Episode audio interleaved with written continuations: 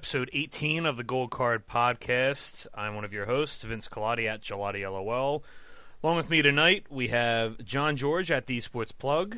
The Return of the King. Yeah, the return of John George. uh, Chris Chung at Prime Time. Hello, hello.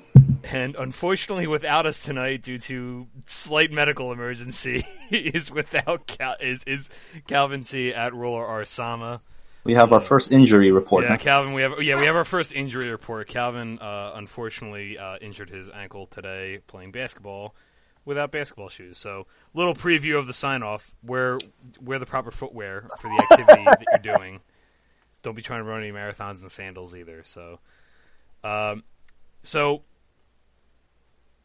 we have Rift Rivals coming up this week. We still have the uh, all the other regions playing out their um, schedule as normal. Uh, I was out of action this weekend. I was at a wedding all weekend. Uh, John's been on on hiatus for a week or so. He's had a project he's working on. Uh, so we're a little bit more disconnected than we normally be, but we're still going to try to get a show out to you guys before Rift Rival starts up tomorrow. Uh, do you guys want to start off with Rift Rivals? Or do you want to start off with the Eastern regions? You want to mix the order up this week? Do something a little bit different? Sure, let's start with Rift Rivals. Yeah, I, that's what I have the strongest opinions on of what's going on. So Yeah, let's we'll, we'll start with the Western regions this time around. So this week we have Rift Rivals. Uh, I I have to refresh myself on the format. I'm going to pull that up real quick before I sound like an ass and say anything wrong. So we have three teams from North America, three teams from Europe. You're muted, John. Oh, okay, good. So we have three teams from North America, three teams from Europe. The North American representatives are number one seed Team Liquid, number two seed seed Team Solo Mid, and number three seed Cloud Nine.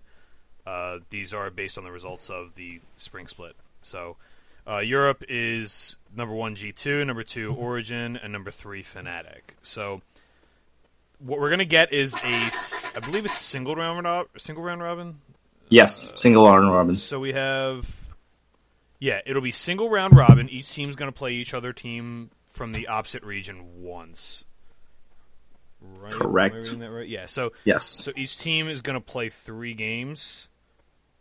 So we're going to get nine games over the course of two days to start off, and then they're going to do um, a relay race style final. So if, if you're not aware of how they do this, it's um, the regions will play a combined best of five against each other, where every team has to play at least one game, but then you can like have a ringer essentially. Like you Correct. can have so if Europe wins the first game, North America wins the second game. North America could maybe choose to play Liquid in the fourth game when it goes there. They could choose to play a team twice, but everybody has to play at least once.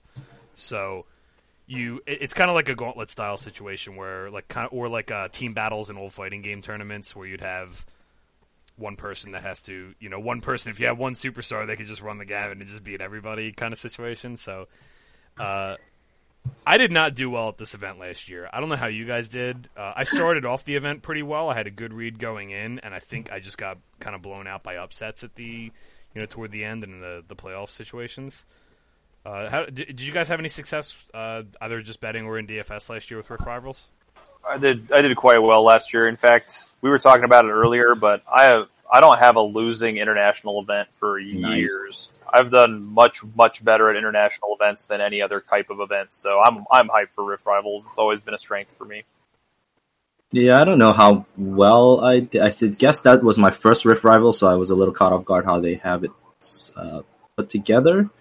I don't remember good or bad, so it's probably an okay week for me.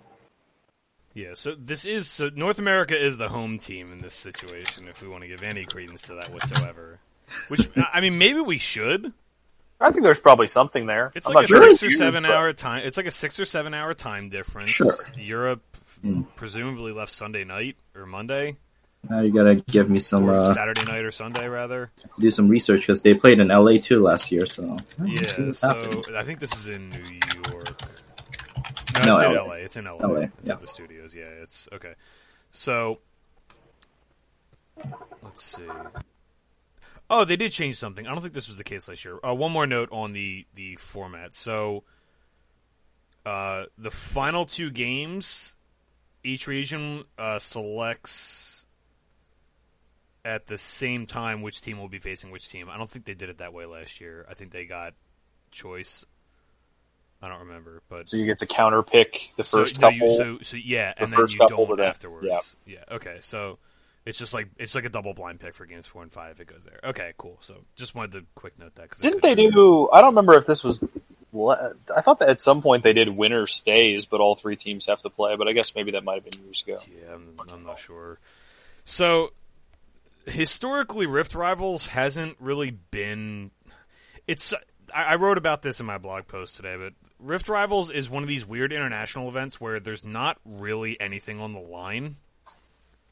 So at all, like I don't even know if Yeah. there's any prize money. It's just an exhibition. So yeah, there's there's nothing. There's literally nothing. There's, No, there's prize money. It's just twenty thousand for first place for, Oh, for it is. like Okay, all yeah, three. you- Five thousand for second. so- So they're really like they're not paying for their trip even if Yeah, they right. know. Yeah, so they're they're basically like probably Oh, giving it as a bonus to players or paying for cost. It's like basically like buying an ad.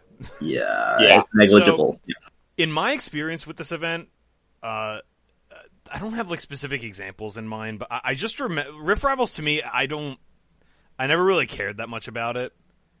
Like even back in the day when the EU NA rivalry was like you know really hyped up and everything, I, I didn't give too much stock to this event because it one it's an expedition. There's there's really not much prize money at all. There's no international event bearing on it. It's just an exhibition basically. So it's really really hard to to figure out like one who cares, two who cares enough to actually prep for this specifically, and then whether or not prepping specifically would actually even help or not. Like there's a lot of different factors that basically equate to it's really hard to get a read on this. it really feels like this event should be in between Worlds and Spring Split I agree. rather than having it right now because you're totally right. There's no no real motivation for the teams. They're interrupting their their seasons in theory to go do this, and so they're probably not going to bust out anything like any secret tech. They don't need to bust out some secret tech to win because it doesn't it doesn't really matter. It is really kind of like an advertisement and a pride thing. I would expect teams to perform at a different level in this event than you're used to. A lower, more fun, enjoyable level rather than we really need to win this thing. Yeah, I, I'd, I'd agree 100% with that. And I think that is one thing I'm going to talk before we get into these games, that is one thing I want to touch on and I don't have any research to back this, but you can definitely expect a looser environment here, and by looser I mean there's probably going to be a lot more kills in this tournament, which is a number that I'll probably be playing despite the numbers being astronomically high if you've looked at any of them. Some like 29 kill totals and stuff like that. But uh, so we can go into the G two are are the heavy favorite, like as the teams. But you, you- this is an EU versus NA event, so the teams being priced out doesn't necessarily mean that much. Uh, like because you, can't like bet futures on a team in this situation. You, you're basically betting Europe or North America. So Right. before the tournament even starts, we have Europe uh, at a three to ten odds, so it's minus three thirty three, uh, seventy, almost seventy seven percent chance of winning. North America twelve to five, it's the same as plus two forty, a little less than thirty percent chance of winning. So 70-30 split, or 77, uh, whatever, th- with the juice. It's like a 70-30 split, essentially, right? Mhm. So, do we really think it's that heavily favored? Is G2 that much better that they're going to be able to carry this? Just before we Here's go the, here's the biggest problem. G2 is definitely better than everyone else. Yes. But that's not necessarily enough.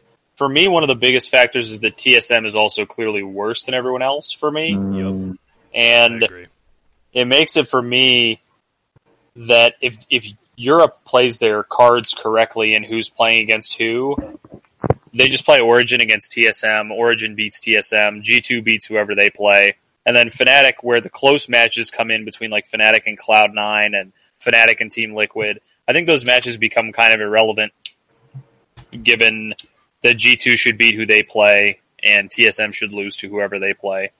Hmm. Chris, you got any to add on to that? or Yeah, no, I mean, like you all guys pretty much covered it.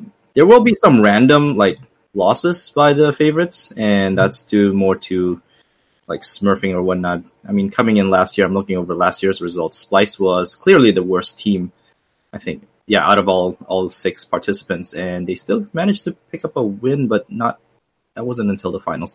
In any case, yeah, it's really hard to predict the motivation. This really reminds me a lot of uh, Nest or what was that that that winter event that the China always yeah, hold. The, uh, so they have Nest and they have the the World Cyber Games Yeah. or whatever it is. Where Yeah, I mean this will be fun. Uh, although I'm, I have to say I'm not too happy about how DK decided to break the slate up. They made it into a two game slate instead of the three, and then make a late slate out of the last two games. Uh, was that, what? was that how they did it? Like, you just you can go into that a little more. We got plenty of time tonight, so Yeah, absolutely. And so it becomes much more of a short slate what you we experience if you play the LPL slates uh, every night, and we get like sixty ways split for the first prize. So that kind of sucks. uh, if we get, I it right. agree with you. They definitely should have made the first slate a three game slate with all teams represented instead of doing two and two. It is really frustrating when there's only two games on the slate because if you're playing any of the bigger tournaments, you're pretty much guaranteed to chop. It's really, really hard to solo win those without some bizarre lineup that's actually awful. right. yeah, So- you don't, you don't want to be doing that unless you actually have to either. So, So, yeah. But we're also playing with uh, again questionable level of motivation. So maybe maybe you'll be lucky enough to come up with an upset, but I'm not banking on it. It's just chasing. This event itself doesn't tell me much. It's what's happened after they come back, and we'll maybe we'll talk about that a little later on. But what's happened when they resume the regular season? It really um, what I noticed last year was something interesting that I need to pick up uh, faster on this year. Yeah, so I know. Uh, I wonder why they didn't just like. I know it's split over two days, but why didn't they just do three slates? Yeah. DraftKings, like- there's DraftKings stuff. That's just so bizarre. I guess you can't because you have like the same team. Like no matter how you break it up, you're going to have the same team playing twice. No, they could have just did three slates. You have to have your lineups in by you know game time Thursday, and it's just two. Yeah, and they-. I know they they, don't like doing that because they like closing at the end of the day or whatever. Yeah, but, But they I, I- wonder, like, you, they could have just chopped it up so that you have three separate slates with no teams playing each other. Mhm. Twi- like no team playing twice in an individual slate. Oh yeah, they can definitely do- have done. oh, I don't, I don't know if mathematically that's possible, but whatever. Um, you know, so uh, I mean, we can go into that a little bit too. Cause I, again, like I don't remember specific situation. Like Rift Rivals is seriously just like a blur to me. Like it's the, it's the thing I care least about besides like Nest in the World Cyber Games, honestly. And even those, I'm actually a little bit more interested in because you get these like way, way off odds, and I don't Mhm. think you really get that too much in this. It's pretty much priced accordingly. So I don't really remember a specific case of a team coming back and just being terrible, like a Rift Rivals hangover.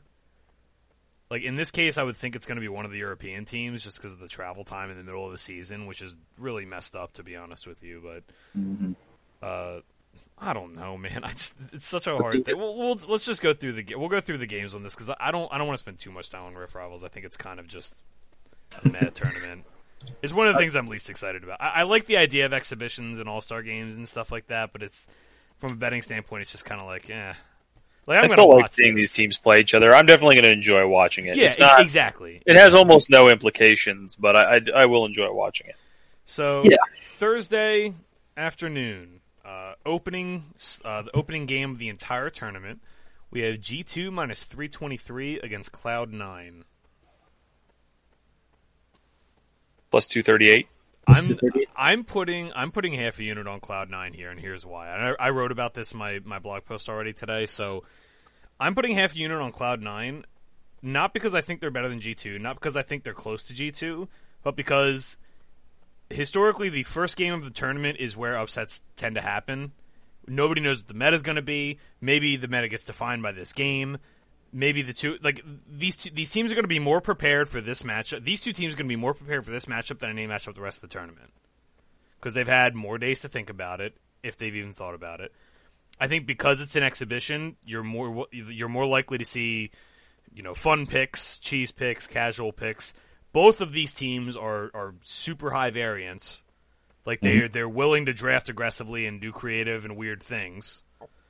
Uh, we've talked about G two falling into that IG camp of they punt games randomly all the time, and it doesn't mean that they're a bad team. They just they just do. It's just something they mm-hmm. do, right? That's one of those things I like to come back to a lot because I like recurring themes, and that theme of the teams that fit into the SKT camp and the IG camp is a recurring theme I like to revisit. and this is definitely one of those cases where you have two IG teams here, it's Cloud9 and G2, two teams that are low floor, high ceiling type teams, and when those two types of teams play each other is definitely when you can get the most variance of outcomes. And so I, I like the Cloud9 bet here as well. Yeah, I also don't think from an individual standpoint because I, I will say like historically at like exhibition kind of situations like this, like the the players just kind of style a little bit. It's less about you know, players are more willing to make highlight reel plays, and Cloud9 have good players. Like they have good enough players to at least hang. They're not going to get blown out of the water. Maybe the bot lane will. The bot lane probably will, but I definitely think you're going to see a lot of picks in this tournament that you will not see in the LEC and LCS, or at least you're not going to see them often there. Yeah. And people will try them out here and have some fun, like probably some Karma top. You'll see more of that kind of stuff going on here. well, I think Things they're, that are they're going to be playing on on nine twelve, right? I don't. They're not nine thirteen Yeah. just came out today. Oh, I- okay. I, can't believe they're going to be on nine thirteen, but Uh, yeah, I would Well- just expect to see some weirder, more like style on you type picks for sure. Yeah, like maybe we see the Vayne top or something like that. Like just stuff like that. Like maybe the maybe G two bats for the Pike cycle. We talked about that during the show last week about how they just need to play it in jungle this season and then so in this kind of spot, this is the only like true like real big outlier odd in this whole tournament. Well, in in the first day anyway, not in the whole tournament. We'll, we'll go over it more later. I I absolutely love putting a lottery ticket on Cloud Nine. It's the first game. High variance teams that are willing to do crazy things. Uh, I actually think if G two are going to G, I think G 2s first two games are they're most likely to lose a single game in this whole tournament. I would agree play- with that. They did play Cloud9 Yep. and Liquid in the first two games. Liquid's going to have the revenge factor on their mind, and Cloud9's just wacky and zany enough to do something crazy. So, Correct. so I and we're getting good enough odds. I think that it's it's worth taking a flyer on. Oh yeah, So I'm going to be. I, I I wrote up on. I'm half a unit on Cloud9 plus two thirty eight. Yeah, and also kind of talked about my show. This would be one of the games that I wouldn't mind trying to game stack. Just throw Oh it yeah, out that's a good point too. It's just like, although historically we've seen it's pretty much one sided for the winners in past, but these two teams are fun, like you mentioned. High variance, uh, best of one, anything could happen. Let them have some fun. I could see this being like Cloud9's opening series against who was it, Optic or whatever, where they were like 45 kills or something in the first game. I, I forget who they opened the spring, the summer season against, but they were like 40 something kills in the game. So I could totally see this being one of those. Actually, I'm gonna pull that up right now because I wonder what the kill total is on this one. Kill total is 29 and a half. Oh. Yep, they're expecting it in this one, and I, I don't think I'd take the uh, the under. I mean, I, I'm not going to take the under, especially not in the first game. Teams being sl- uh, teams are not going to be like skittish in this situation. Like they're not going to be afraid, nervous, anything. They're just going to be coming out guns ablazing. Right. So right. I'd actually, I might go back and put something on the over there too because that looks kind of appetizing. Hey, hey. Um, yeah, the over does look appetizing to me. I think like that's a really 29 and a good bet. half. You could get like an 18. These two teams. This is the bloodiest team in the LEC playing the bloodiest team in the LCS, I could and they're totally both teams. happening. They're both teams that even when they win, their opponents tend to get kills as well. yeah, exactly. You could say, I mean, motivations aside, because I don't want to put too much stock into that, but these two teams, they have a lot of pride in being entertaining. hmm Like they have no shame about dying ten times in like to try to style on people. Like they they are both teams that will do that. So Absolutely. I could see either of these teams running up the score as a statement in the first game, even if they take a lead. You know, like I could s- I could totally see that too. I'm talking myself into this over. Uh, next up, Temper. They might just run up- the Sona Terra combo, and you'll be like, Yeah.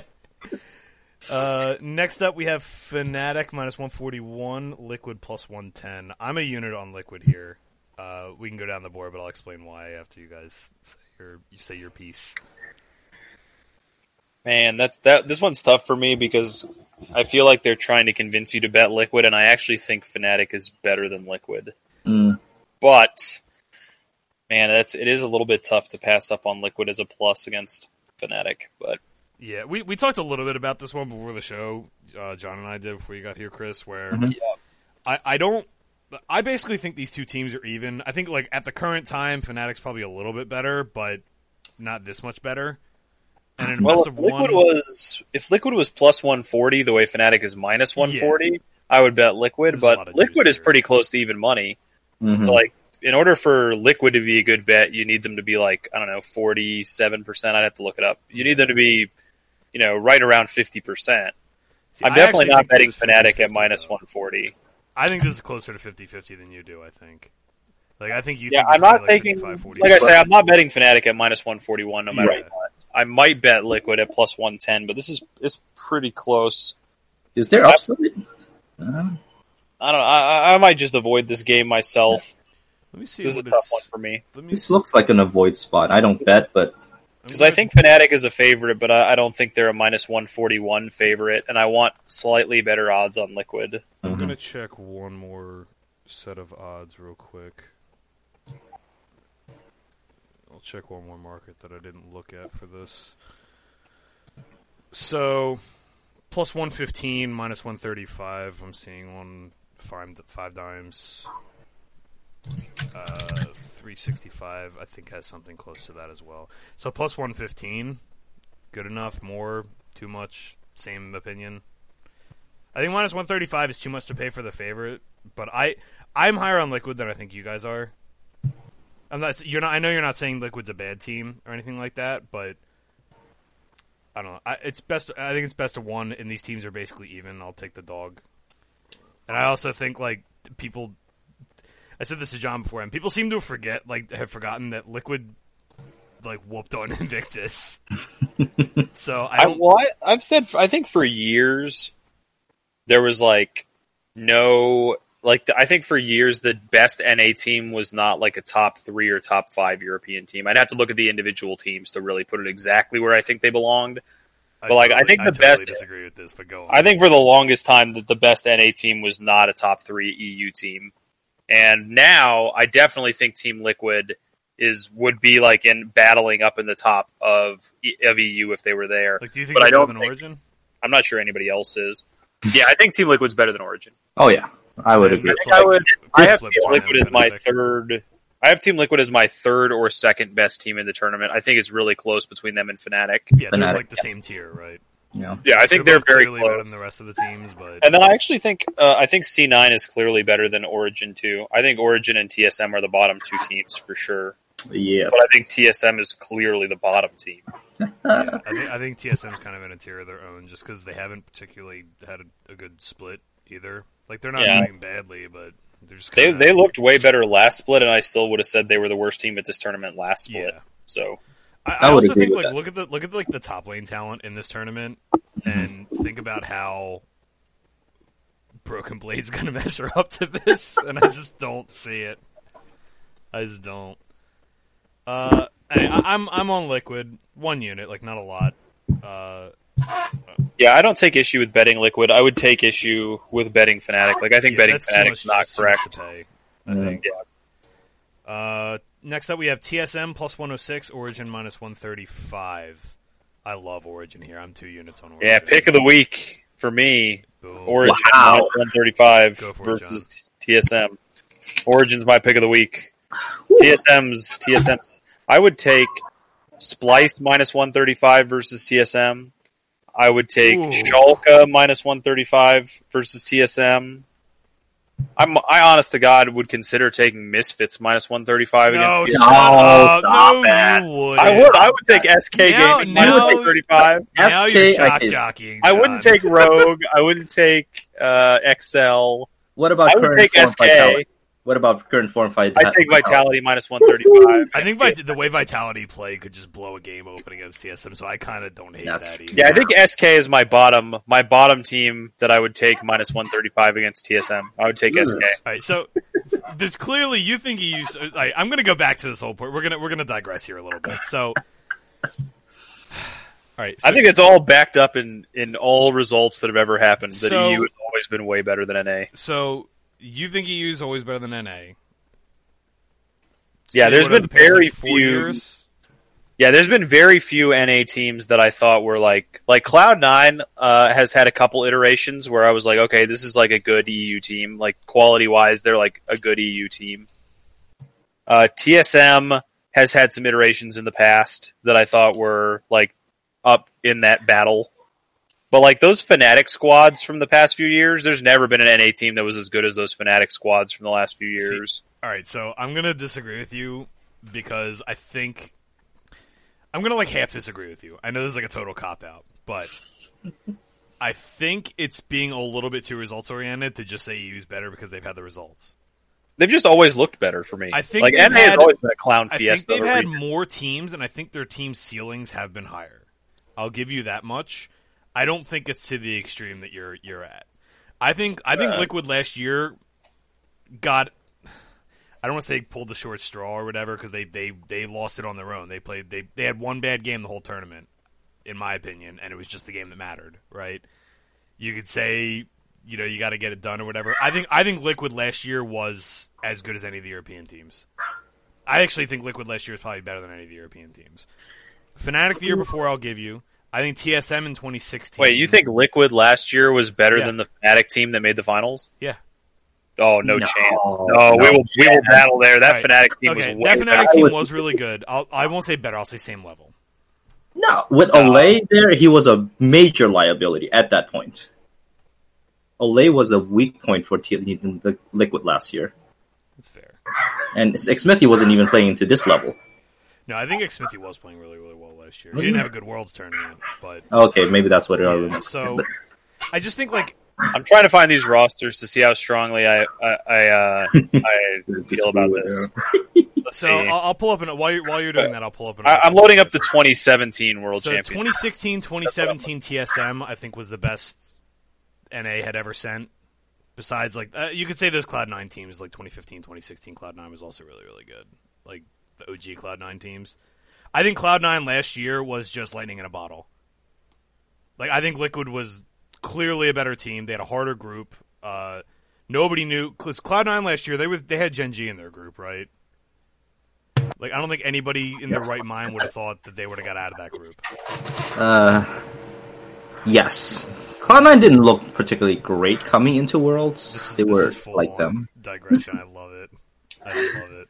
Like Yeah, no, we, we got to look into some of this stuff because this is a, this is a debate people want to hear. This is what the people want to hear. so, Cloud Nine had RNG that looked kind of sketch. Going into the tournament, RNG looked like the best or second best or third best team in the world. They were on their way to win everything, Yeah, right? like uh, RNG were favored by a lot of people over Invictus. I didn't. I thought like them and Invictus were on the same level. I thought they were both really dominant teams. Like the only team I had better than them was I think KT going into the tournament, which you know I look like a jackass now. But so Liquid had KT Rolster, EDG, and Mad Team. So Mad Team was kind of an easy, free win situation. Cloud Nine had Vitality, RNG, and Gen G but Gen G turned into a pumpkin for this tournament. So, you know, how much better or worse than the than Mad Team were they at that tournament last year? Not really that much different. Okay, how about I think you're here's the, like the closest. This is like the strongest TSM lineup you're going to get. Okay, 2017 Worlds TSM with Hauntzer, Svenskeren, Bjergsen, Doublelift, and Biofrost. Yeah, that's probably the that best lineup, lineup. that lineup was very very good. I was really high on that team going into the tournament. I think that that's like the best lineup you're going to find from TSM at any Worlds. And now, when you look at that I team, like that team. The EU teams that were there that year, like, do you do you make that team a favorite over the Misfits team that was there that year? Uh, On I can actually. You know what? It's funny. I can you, keep. You can go on this. I'm actually going to try to pull up because I had predictions on the blog. I just got to go back a little ways. okay, We're going Han full on Sama- digression here, folks. So yeah, EU. So EU's representatives that year were Fnatic, who had Soaz, Broxah, Caps, Rekkles, Jesiz. Uh, I don't think there's an argument that any NA team was better than that Fnatic team. Let me see. Misfits had Alphari, Maxlore, Power of Evil, Hans sama, and Ignar. Ooh. And It's still a pretty strong lineup. I think there's an argument that that team and T- that TSM team are about the same tier. And then G2 had Expect, Trick, Perk, Zven, and Mithy. Zven and Mithy in their prime. I don't, I don't think TSM would be a favorite over that G2 squad. I don't think they'd be a favorite over that Fnatic squad. I think you could argue that the best TSM lineup of all time was on about the same level as the third seed from EU that year. Europe was also pretty stacked that year, admittedly. The 2016, let's see, I want to go back. I think the I best. think that OG Cloud Nine lineup and 2017 TSM were actually good. Maybe called. I think Liquid last year was really really good, and they just called the short end of the straw. I know I'm making excuses or whatever. I'm listen. I'm not trying to say NA is better than EU. I'm just saying it's not as extreme a difference as people think it is. I think the the like. I, I'll give you the, the two and the three. The two and the three seeds. Europe has always had more depth. I'll give you that. Like for sure. That's uh, to me. That's not a question. when I was watching the the tournament like live, I think the best chance that I ever gave North America to have a real performance was 2015 Worlds with the original Cloud Nine Yeah. lineup: Balls, Hai, Jensen, Sneaky LemonNation. Yeah, because they were like so unique and weird that I re- that was the the only time I can remember being like NA could actually win this thing. I thought. Oh, the actual to- the whole title, like not just like Yeah, I, I literally thought NA could have won the title that year. I was really high on that Cloud Nine, that I was never original that Cloud Nine team. But like, uh, so uh, to be clear, I've never been high enough on an NA team to think that they're going to do anything better than top four.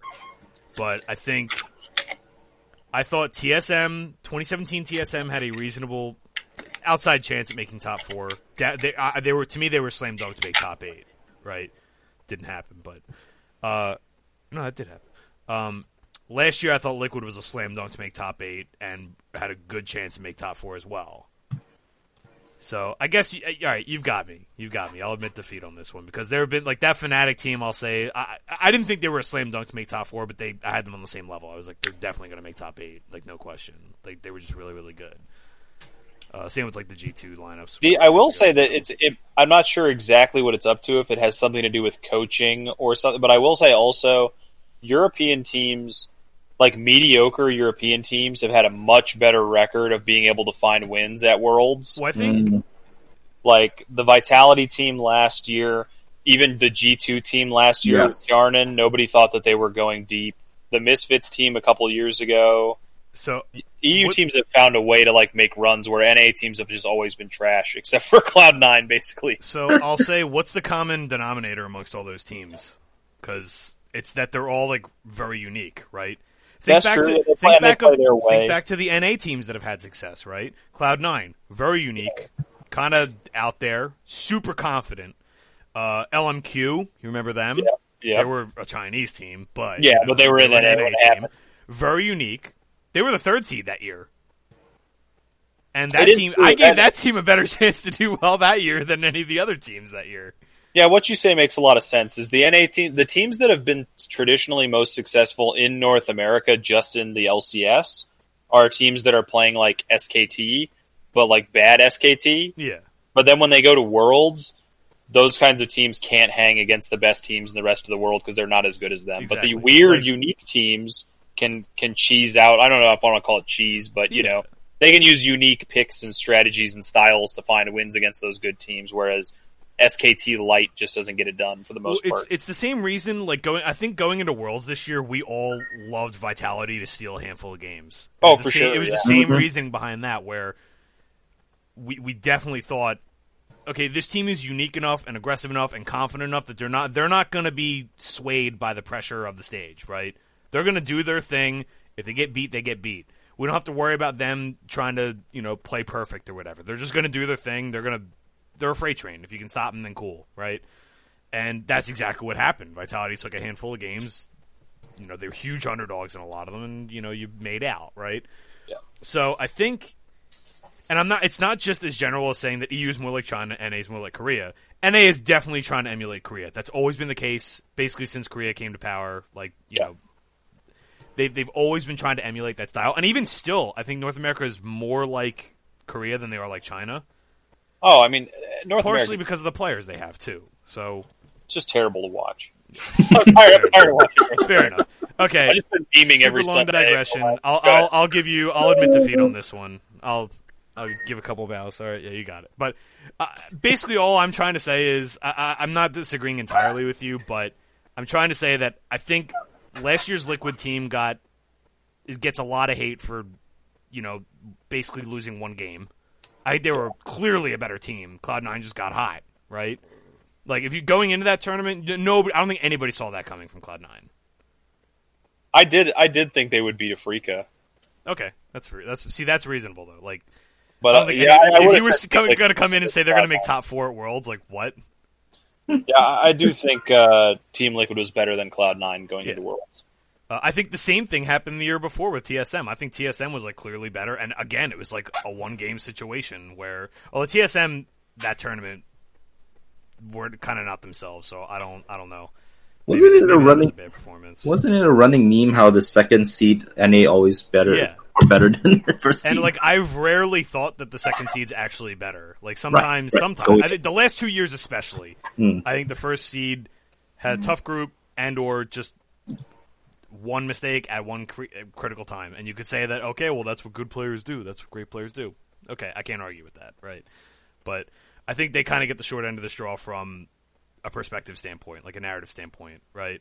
Hmm. Anyway, uh, where were we? Oh, we're all on Origin. We love Origin. That's that's where we were.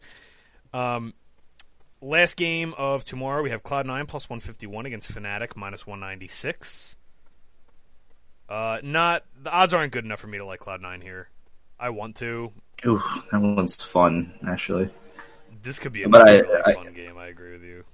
I understand where you're coming from. John, thoughts? Yeah, um, I, I don't think I can.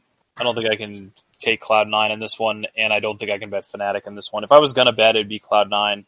I do think Cloud Nine's one of those teams that's that has a very high ceiling and can definitely come out and beat anybody in the tournament. Well, they also have a history of just like this whole organization. Just uh, I, I it's got to be something, some personality trait that they see in their player. It, it's got to be confidence. Honestly, that's because the one thing the Cloud Nine teams have always had, and the Cloud Nine players have always had, is that they're just like blindly confident and they're blindly hmm. loyal to whatever. And it's actually kind of cool. It's like a cool characteristic of that team. I think that's why they're so endearing and why people love them so much. Yep, I've never understood why people like TSM. Yeah, like They're like the bland super corporation, yeah, the exactly. corporation. It's the And same way Cloud9's like people the like. Pittsburgh or New England. Come on. Yeah, yeah. Yeah, they're the Patriots.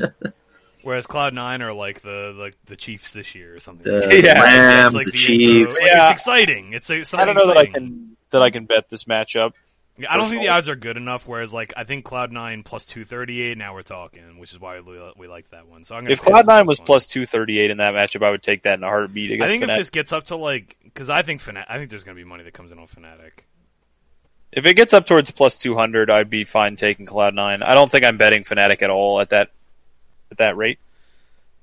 Let's see. Uh, next up, so Friday we have Liquid plus 208 against G2 minus 303. I'm going to be on Liquid for half a unit here. Same, re- basically the same reason as Cloud9. I know Cloud9 is probably more likely to get the upset just because it's the first game of the series and because of like the nature of how they play.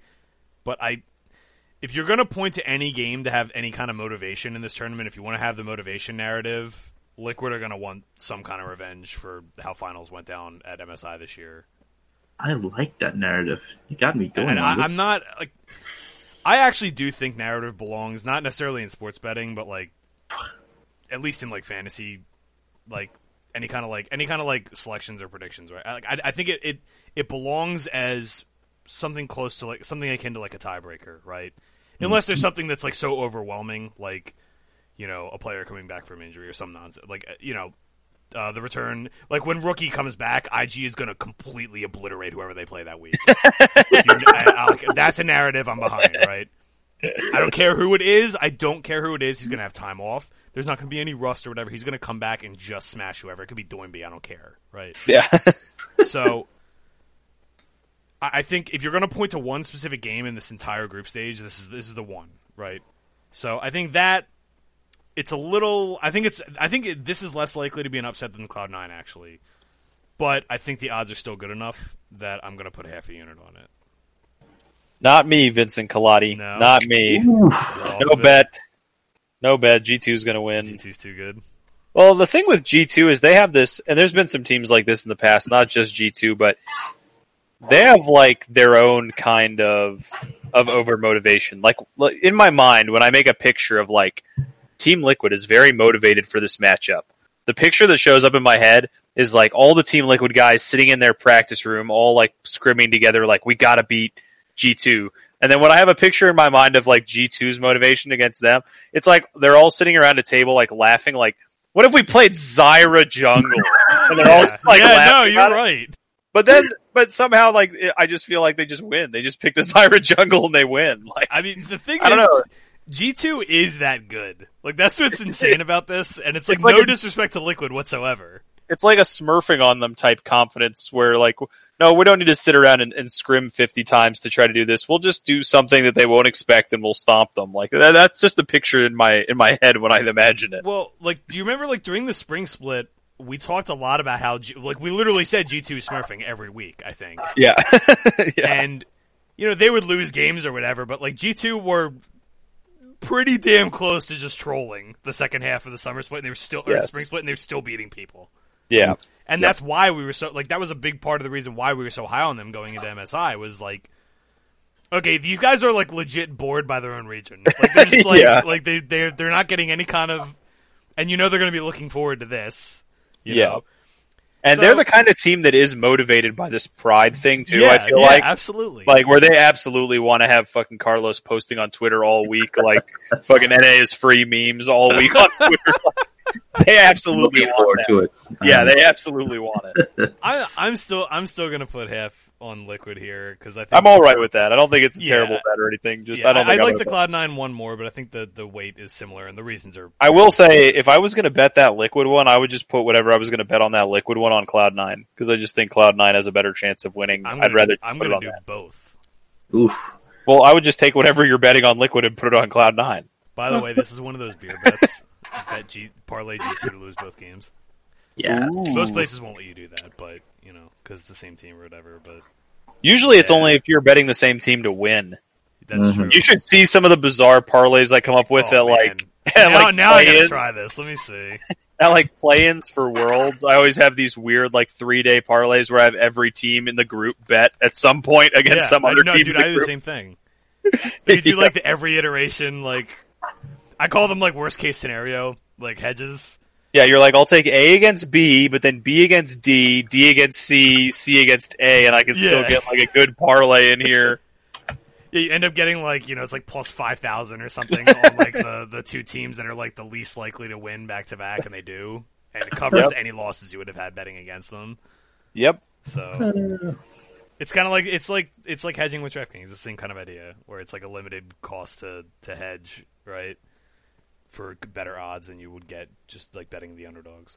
And I will say, for most sports, just like a small side digression, but for most sports, parlays are fish bets. That like almost any professional Absolutely. sports better for other sports will tell you they're bad, but they have been like the biggest winner for me, and I think for for Gelati over the last while. The because of the insane odds that you get sometimes, if you can predict one upset that's like a plus 250 or plus 300 or something, even a plus 180 or whatever, if you look go look at like basketball odds and you don't see those kinds of odds. Like almost no basketball team will ever be like plus 275 against anybody, even against like the Warriors in a regular season Yeah, game. you'll see like the Golden State Warriors against like you know whoever's last place, Well, And it'll be like- the only time you ever get that. Yeah, it's really rare to see those, which is why they're fish bets in those sports is that the underdogs don't win often enough and the odds aren't good enough on the bets. Whereas in, in league right now, I definitely think they're very profitable as fishy as they are for the most part. So good thing to take advantage of. Yeah, I also think like you know, it's obviously a different situation, but like I think the game right now is like way more high variance than it's been basically since season 3. Yeah. So I'm not I'm not like you could go through and look at the data and underdogs are not winning enough to warrant just every bet every underdog always. Yeah, not even But close. it's definitely closer to that than it's ever been before. So just something to factor in. Uh Yeah. yeah, I, because the odds you get are so obscene, it's the same. Yeah, exactly. It's exactly what John said. Uh, and I've I've made an absolute killing. Like uh, more than half my profits are off of parlays. So, um, I got my lost where we at. futures my futures parlays last season were something like plus 25 units and my units are i, I don't bet a lot so it's not crazy um, yeah i think i was something like plus 25 units which is five Yeah, figures you you were probably like five to get in, right? You like like yeah, it, it was less than that. I think a lot of them, a lot of the parlays were 0.1 units to win five or six units total. Yeah, and, and yeah, I had a, a ton of futures parlays. Yeah, at that week. rate, you only need to hit like one. I literally needed to hit Yeah. one, and I think I hit three or four. Nice.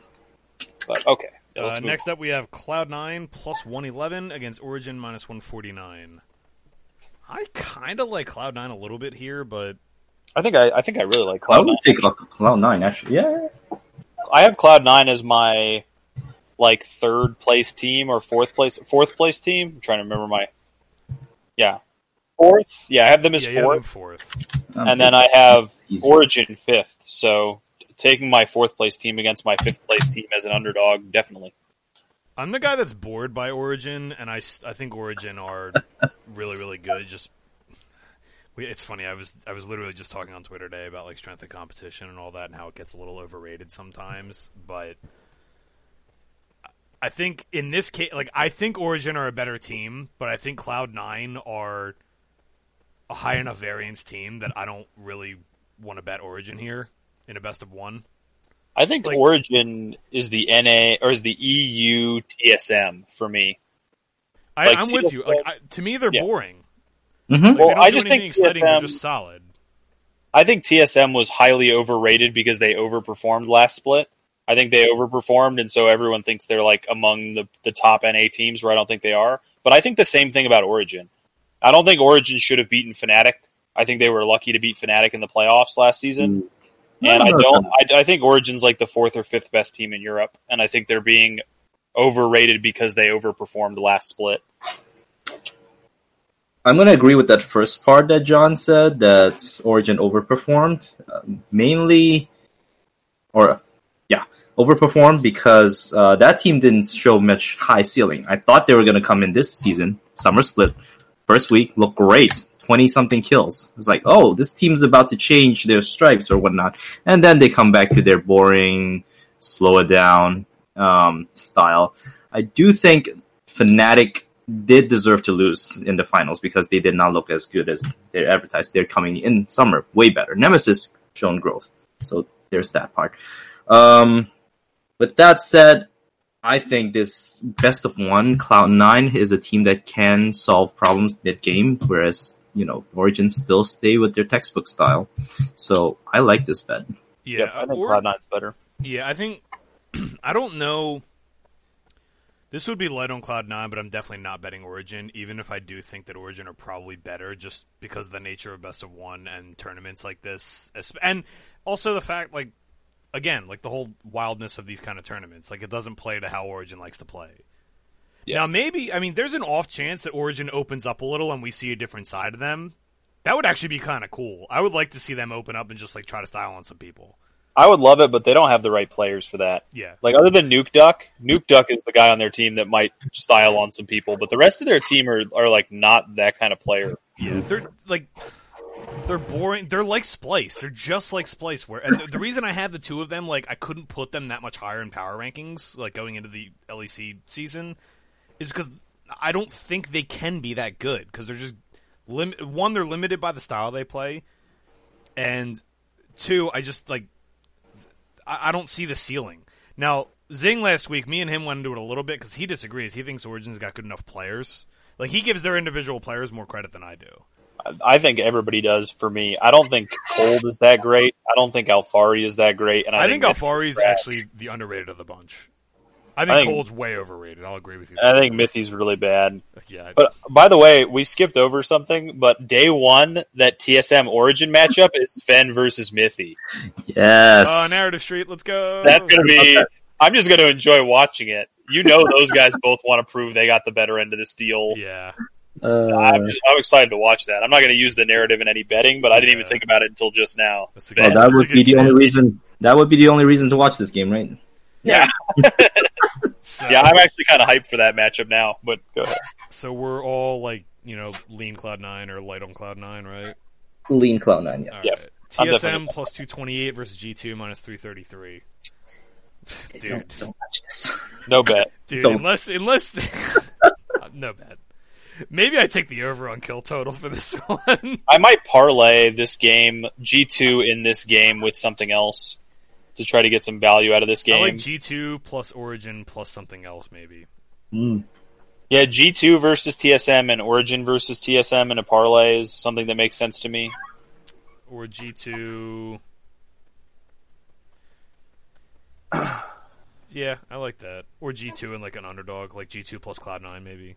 Yeah, something like that. I, I might throw this game into a parlay because I'm Yeah. super confident in G two. Yeah, G two should win this. Just TSM don't play. I mean, again, it's it's a, it, this is this is the whole thing about this tournament is it's so weird. Like maybe TSM come and do come in and do something completely like they haven't been doing because there's nothing on the line, right? Yeah, Like I know there is something on the line, but like literally, there's next to nothing compared to what these guys make on the line here. So, um, all right, here we go. Next up, we have a pick 'em between Liquid and Origin. Uh, the book I pulled this from has the has them both at minus one sixteen, but I'm sure you could shop around and find closer to even money on this. I like This might- Liquid here. yeah. This is like one of the only times this tournament you're gonna really hear me like tout NA hard. I really love taking Liquid against Origin. Yeah, I think Liquid Liquid prey on teams like Origin because I think they do what they do better, but they're also capable of playing up tempo, even if it's not quite as quite to the level of like G two, right? Like Yeah. Liquid can play fast, like they know how to. They showed that. They showed a willingness to do it. They're not like SK Telecom where they're just like refusing to, right? Mm-hmm. Or Gen G, right? Like they're not what we you know, we're not we, we're typing them as more of a Korean style team, but they're not so pigeonholed into that, right. that's all they'll do. Like they they are willing to to push the tempo and everything. Yeah, And I think Liquid just have better players across the board. absolutely. So- I think it comes down to jungle play as well. Um, and Liquid definitely has the better jungler. Raising the dongers for NA as John types. All right. Yeah, So I agree. I, that- like I like Liquid there. Probably for Yeah, I, I love Liquid there. I'll be heavy on probably for one or two. It's not like a Mhm. three like big wager for me, but um last game of the group stage we have TSM plus one thirty two, Fnatic minus one eighty two. I I'm all over Fnatic on this one. I literally might do a, a anti TSM parlay here. I kind of like Fnatic versus TSM, G two versus TSM, Origin versus TSM parlay. oh, I am about not it? down on TSM. They Maybe- probably find a win in there there somewhere. That's what bothers me. Yeah, but if it does if it doesn't, you're getting this that's probably what like plus two hundred or so. Yeah, I'm gonna have to look at it. Which team was worse, this TSM, this iteration of TSM, or last year's Splyce? The Splyce was terrible. Uh this TSM. This TSM was worse. Because I think? I think last- this I think- TSM is definitely worse than I Splyce. think that from year. Splyce, for as much as I couldn't stand that team, they knew who they were, and I don't think this TSM team knows who they are. I actually liked Splyce last year. I That's like kind of my problem solid. with TSM in general right now is that they're so they're like so bland that they have no character at all.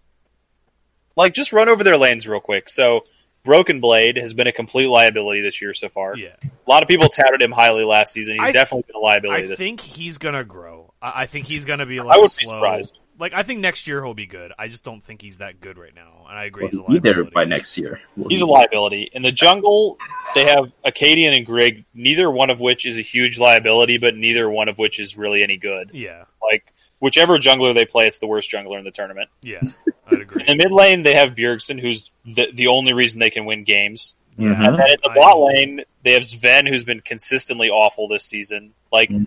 I just don't think they have a strong lane. That that- like that's other than Bjergsen. Like, they just really need Bjergsen to just go off. And God, it's hard. Like, and even there's been articles about how he's falling off this year. And I don't even necessarily think he's falling off. He's not. He's just Like, having to level? take more risks because he He just has to do crazy shit because the rest of his team's awful. it's kind of like the opposite of what it's been, where they had him playing super conservatively when he had a team around him because he didn't have to, Right. like over the last two years.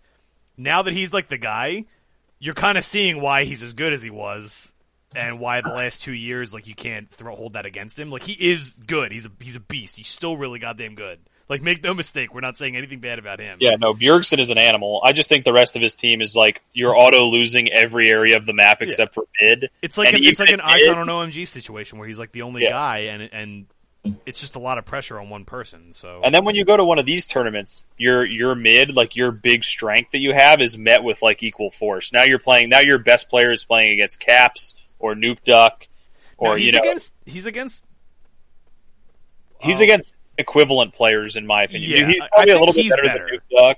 I think Caps is better than Bjergsen. hmm Well, I think in this situation, I think he's got the edge. Like in this I just- specific yeah. matchup, Yeah, I would just say matchup, I'll give he's not going to be able to abuse these people the way he's abusing Pobelter over in North America. Like Yeah, he's, he he's I mean, he could abuse Nemesis. I'm not saying Nemesis has been bad, but he could definitely. yeah. Nemesis is the only one of the group that I think he could That's what I mean, actively like- destroy. He could. Be, he might be able to run away with this game, but I'm not betting on any of the other TSM lanes against. Do against Broken Blade? Are you kidding me? like I know Broxah gets like Huni syndrome every once in a while, but like no way. Just, And Bwipo, Bwipo not, has not, not Bwipo. syndrome, Sorry, not Broxah. so- Bwipo. Yeah, Bwipo has Huni syndrome, so he's, he's Yeah, but but like that's also what against Craig or Broxah against Akaadian is probably the biggest mismatch in the whole game. Oh my gosh. maybe in the whole tournament. Cool. Way better than anybody, any jungler TSM can field. Yeah. Also, like I, I think just the top side of the map is going to force TSM's hand in the draft a lot, where like they're going to have to, they're going to have to take either a draft that's all in committed to bottom lane or all in committed to like trying to neutralize the damage top, and that in this in which case you're just leaving Rekkles to do his thing, right? right. And small side note, while we're talking about Broxah, how fucking right was I and us in general? How how did the esports community turn on Broxah and call him Yep. the problem? And they came and got it back. All of us were like, "What are they doing? Broxah's awesome." Yeah. And the same thing happened with Baolan.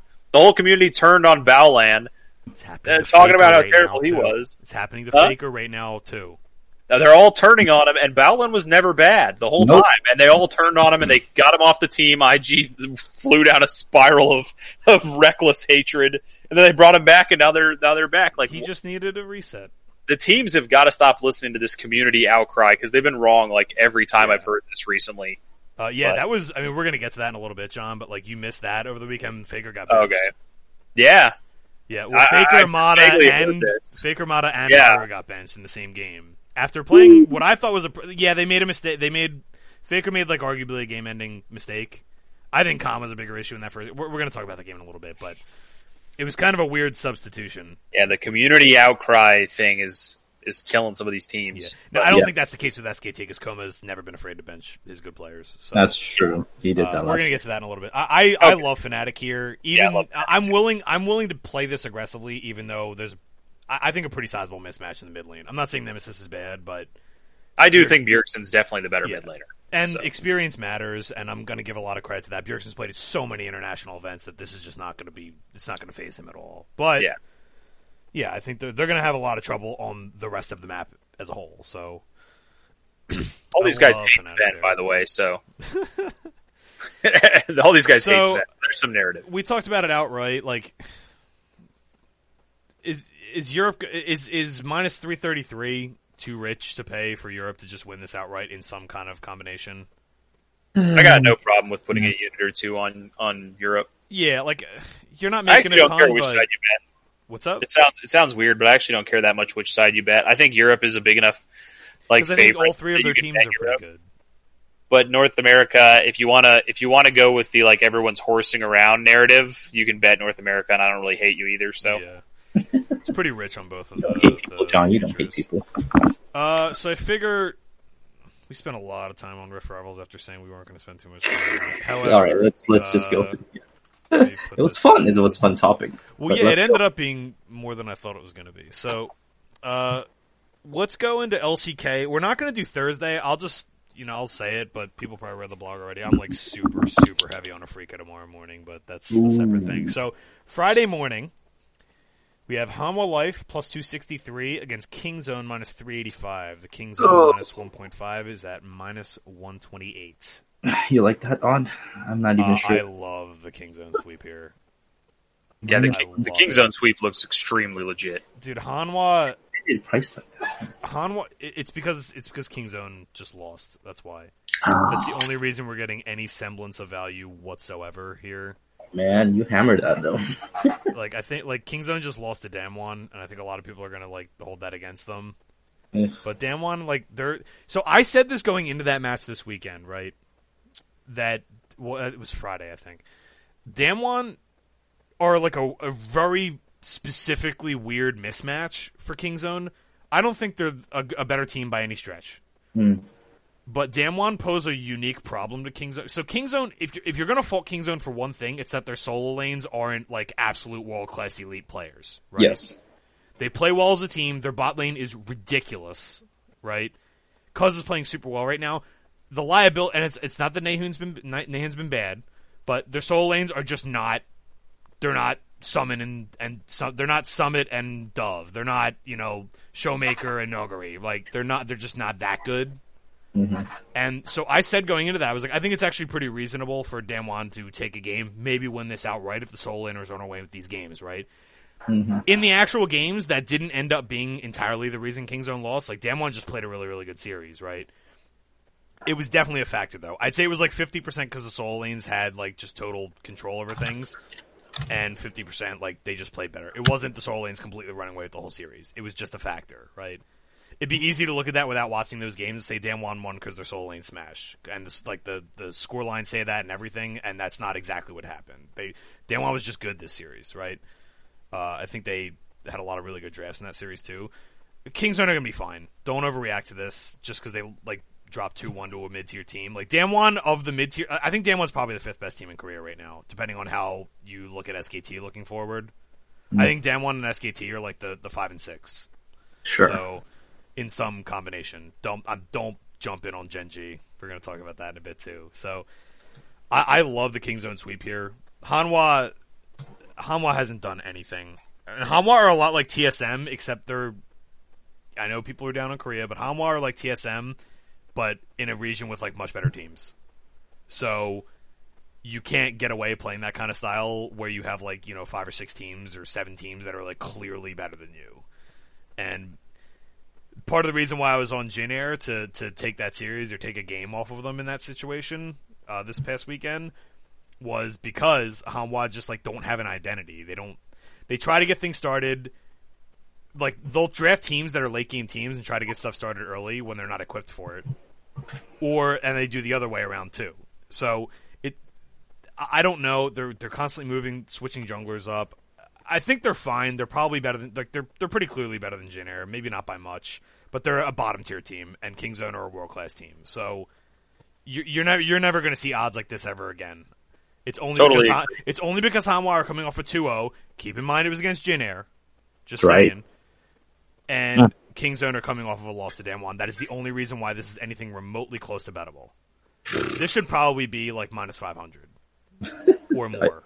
or like the other one that we're going to talk about next. Yeah, so uh, I'm I'm going to be at least moderate on the Kingzone to a, a one minus one point five here because that's a, a really good number to me. And Kingzone are not a team that are going to clown around either. We've talked about that a lot. Uh, you guys, any thoughts on this one? I do not. Nope. Kingzone all the way. I like the Kingzone minus 1.5, same as you guys. All right, next up we have Sandbox minus twelve fifty against Jin Air plus six oh four.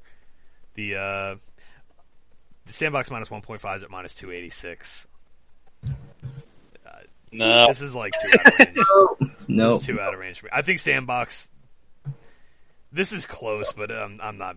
I'm just gonna pass. I'm not gonna bet the Jin Air plus one point five either. agree. Sandbox are. By the way, Sandbox look really goddamn good. Yeah, they do. Like The- I, I missed a little bit of the recent games, but Sandboxes look fantastic. you watched the game some this morning. Summit, Summit's a god. He's watched the game some this morning. You want to see a guy take over a game. That yeah, just you'll you'll see it. It's um Sat so Friday, not a whole lot of action. I kind of like Kingzone a lot, but you know, two pretty lopsided matches. Saturday, things get a little more interesting. We have Gen G minus 103 against SK Telecom minus 139. Oh, how did Uh, mighty have fallen. the SKT minus 1.5 is at plus 191. So I already put a bet in on this. I'm I'm on SKT, and this is probably like my last stand for them. So, one, I think these two teams play similarly when they like. If if it were up to them, they're going to play similarly. I think SKT are the team that's more likely to want to do their like they're they're more likely to try to do something different. Uh, I think maybe the benching on Sunday morning could have sent a wake up call to some people. Uh, for those that don't know, yeah, we talked about it already. Uh, Clid or Haru, Faker, and Mata got subbed out after this after the first game against Griffin, which was like a pretty close game. Um, we can go into that as a bit of a digression real quick. So they got benched.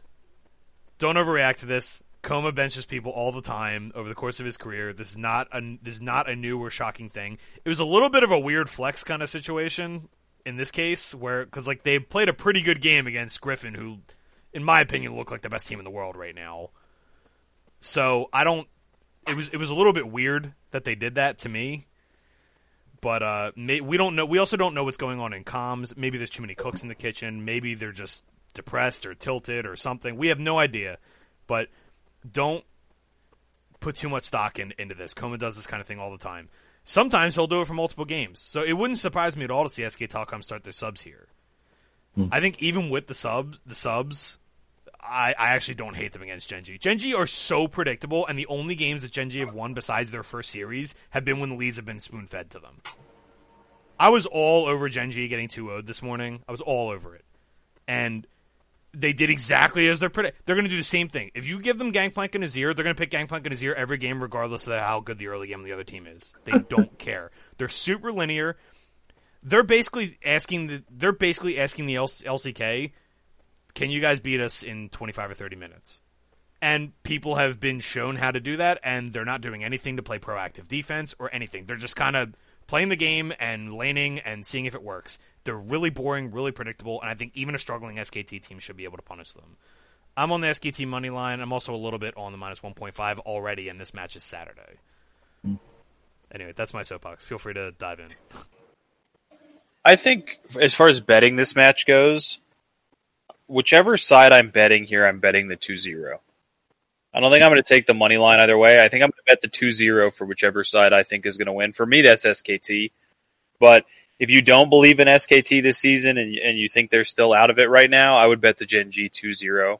I don't think this is going to be a back and forth series. I think whoever wins this series, it's either SKT is not going to be able to implement what they want to implement and Gen G is going to win 2-0, or SKT is going to come out looking like any semblance of themselves and win 2-0. So I, am betting the 2-0 for SKT. I think. Yeah, I, I that's actually I'm I'm on the money line and the spread. I could see betting the money line and the spread, but I think I'm just going to go with the 2-0. Yeah, the, uh, the odds are exceptional, and for either side. And I, I actually do think like what you just said, John, is the most likely situation because either Gen G is just going to march out the same thing and just get rolled, or SKT are not going to be able to solve it. It's going to go one way or the other, right?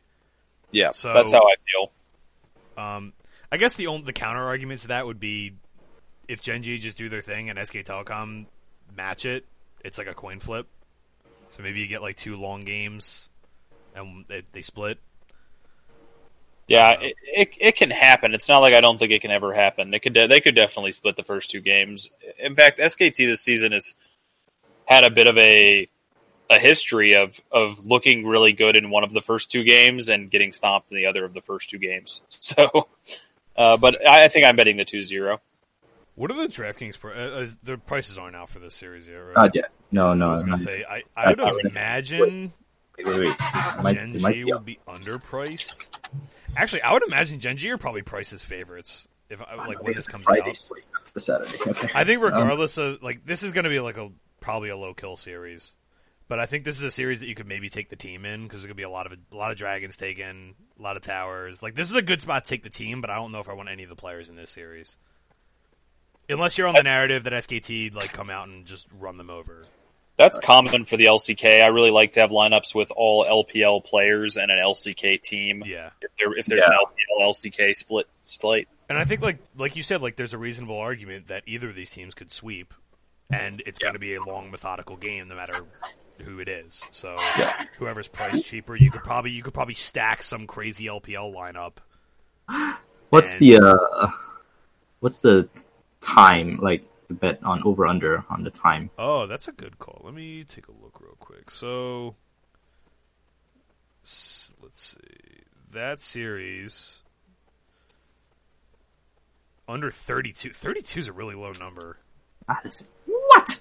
These two teams can go up to forty to an hour. Yeah, maybe Per maybe the over. The over is uh the juice is kicked up on the over, so there's money coming on the over. Yeah, everyone's having the same thought. Yeah, that's a good thought though, Chris. Uh, I'm so I'm on SKT. John, Uh, 2-0 either way. Yeah, the 2 0. I, I like the 2 0 SKT personally, but if I was going to bet Gen G, I'd bet the 2 0.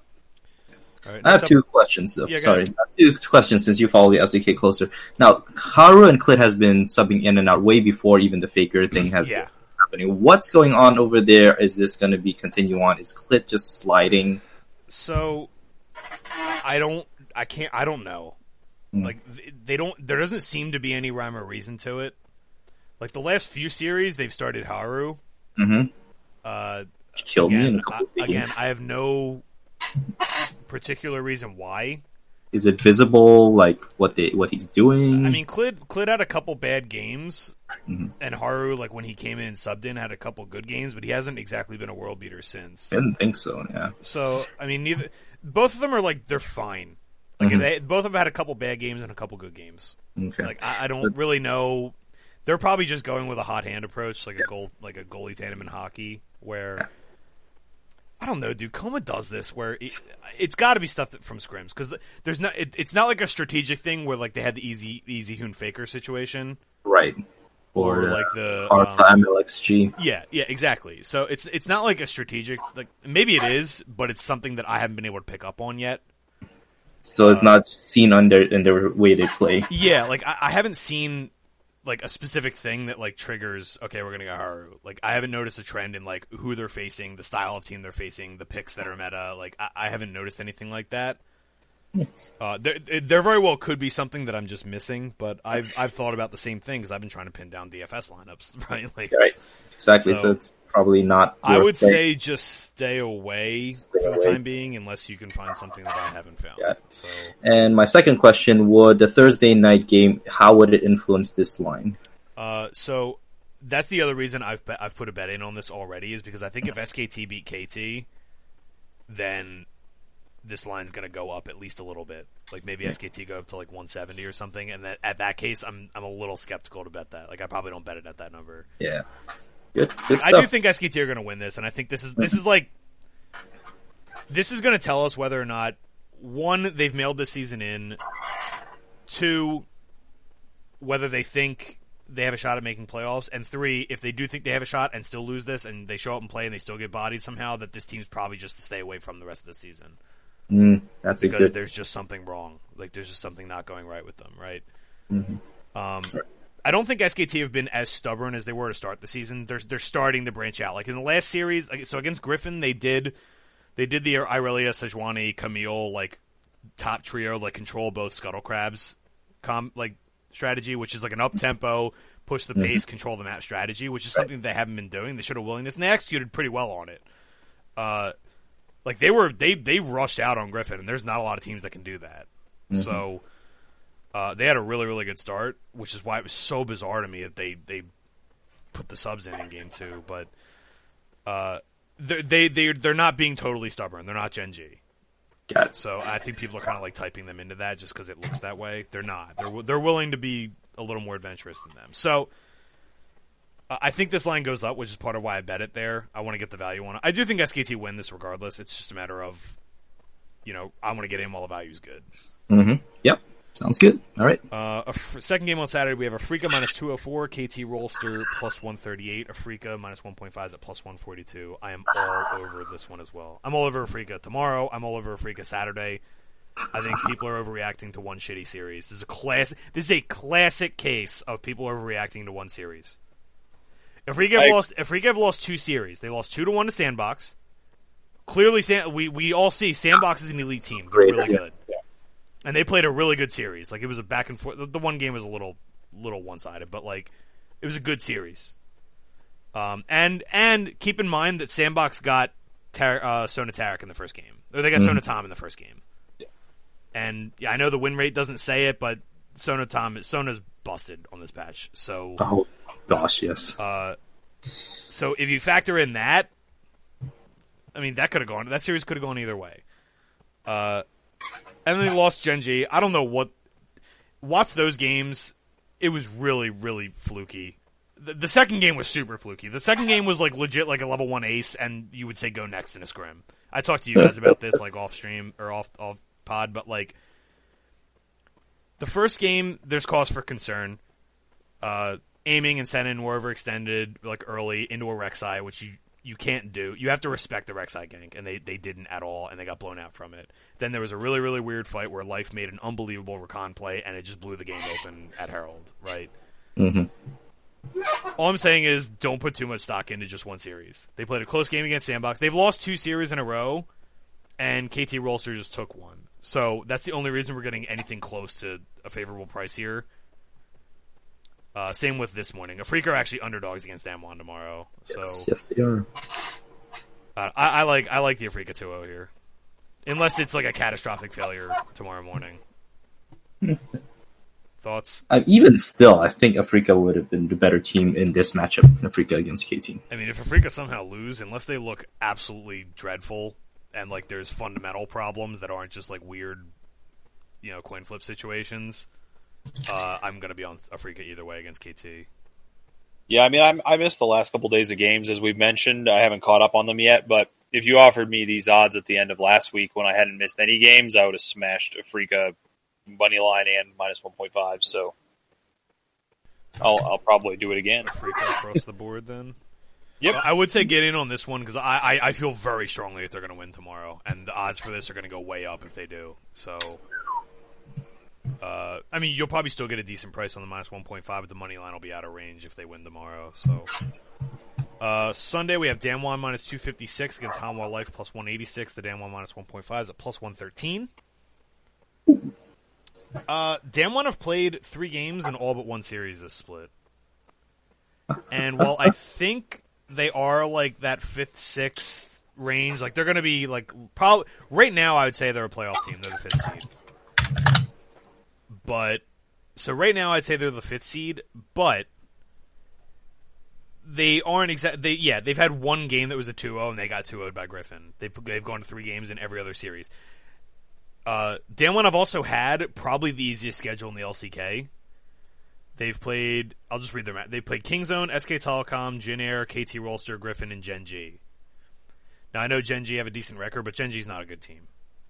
Uh, SK Telecom right now, not a good team. Jin Air, the worst team. KT Rolster, not a good team either. They've played two good teams. They've played Kingzone and Griffin. And they've lost a game to all of these bottom tier teams. So I don't think Damwon are. I I, th- I have Damwon a tier below all the top teams, but they have good enough players that they can that they can spike games from them, and maybe and they can get a series too. Like they played really well against Kingzone, but I don't have faith in Damwon to 2-0. They they're too volatile for me. So I'm going to be passing on this one. Chris had to step out for a sec. Any thoughts on this one, John? Um, yeah. If I was gonna make a bet on this series, once again, I missed the last couple days of games. But if I was gonna make a bet on this series, it would be Damwon minus one point five. I mean, the odds are pretty good.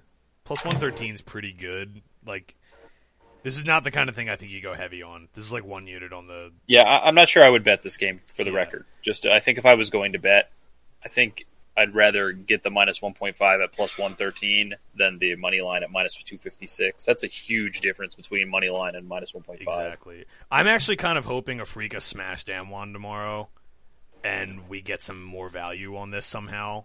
That's very plausible. Like, I, I don't, I doubt people are going to think like, oh man, now Hanwha's got a chance just because they got smashed by Afreeca, but a model like the, the the book model might just say, okay, tick them down a couple points, make it like minus two hundred, Yeah, and then we're in business. yeah, then you're in business. Because sure. like if you if this goes up to like plus one thirty, plus one forty on the two zero, then I like it a lot more. If it was like a minus 200 or minus 190 money line, I'd like the money line more than that minus 1.5 Yeah. for sure. Yeah, I Hanwha's not good, guys. Like I, they're just not. They're they're not a good team. Uh, let me see. Griffin last game for the weekend is Griffin minus two seventy eight against Kingzone plus one ninety nine. The Griffin minus one point five is at game, one oh eight. This is the game of the week in the LCK as far as I'm concerned. Gosh. It's a funny Absolutely. game. I I don't understand the odds though. Uh, Tell me. so this is leaning heavily toward being a three game series with these odds. hmm but they're it's they the book is basically super confident it's going to be exactly a Griffin two one. Because normally when you see minus two seven, like just look at like w- when you see this kind of, like this kind of uh these kind of odds, it's usually like slightly more on the spread. Minus 278 seems so heavy for these two teams. Yeah, I agree. Like, I, I like I said, I think Griffin are the best team in the world right now. I don't know how they're going to stack up against. I think they would they would be able to play against the best Chinese teams right now. The Griffin look unbelievably good, and they're now starting to ramp up and do more than what they were doing at the beginning of the season. Like they're willing to just like smash you early. Mhm. Uh, they're willing to take more risks than they were. Now that they've kind of like jumped out and gotten some wins. I- I think I, I wouldn't hate betting Kingzone here because Kingzone's a good enough team that they could they could take this. Like uh, the, basically, these teams are closer to 50-50 than I think this is. But I'm not going to be betting Kingzone. Yeah, that one's really tough. Yeah. Those, those lines look like the Griffin line in particular looks way too juiced. Mm-hmm. And the Kingzone plus 200 feels really good, but I, I also don't think I would bet it because I just feel like Griffin's going to win.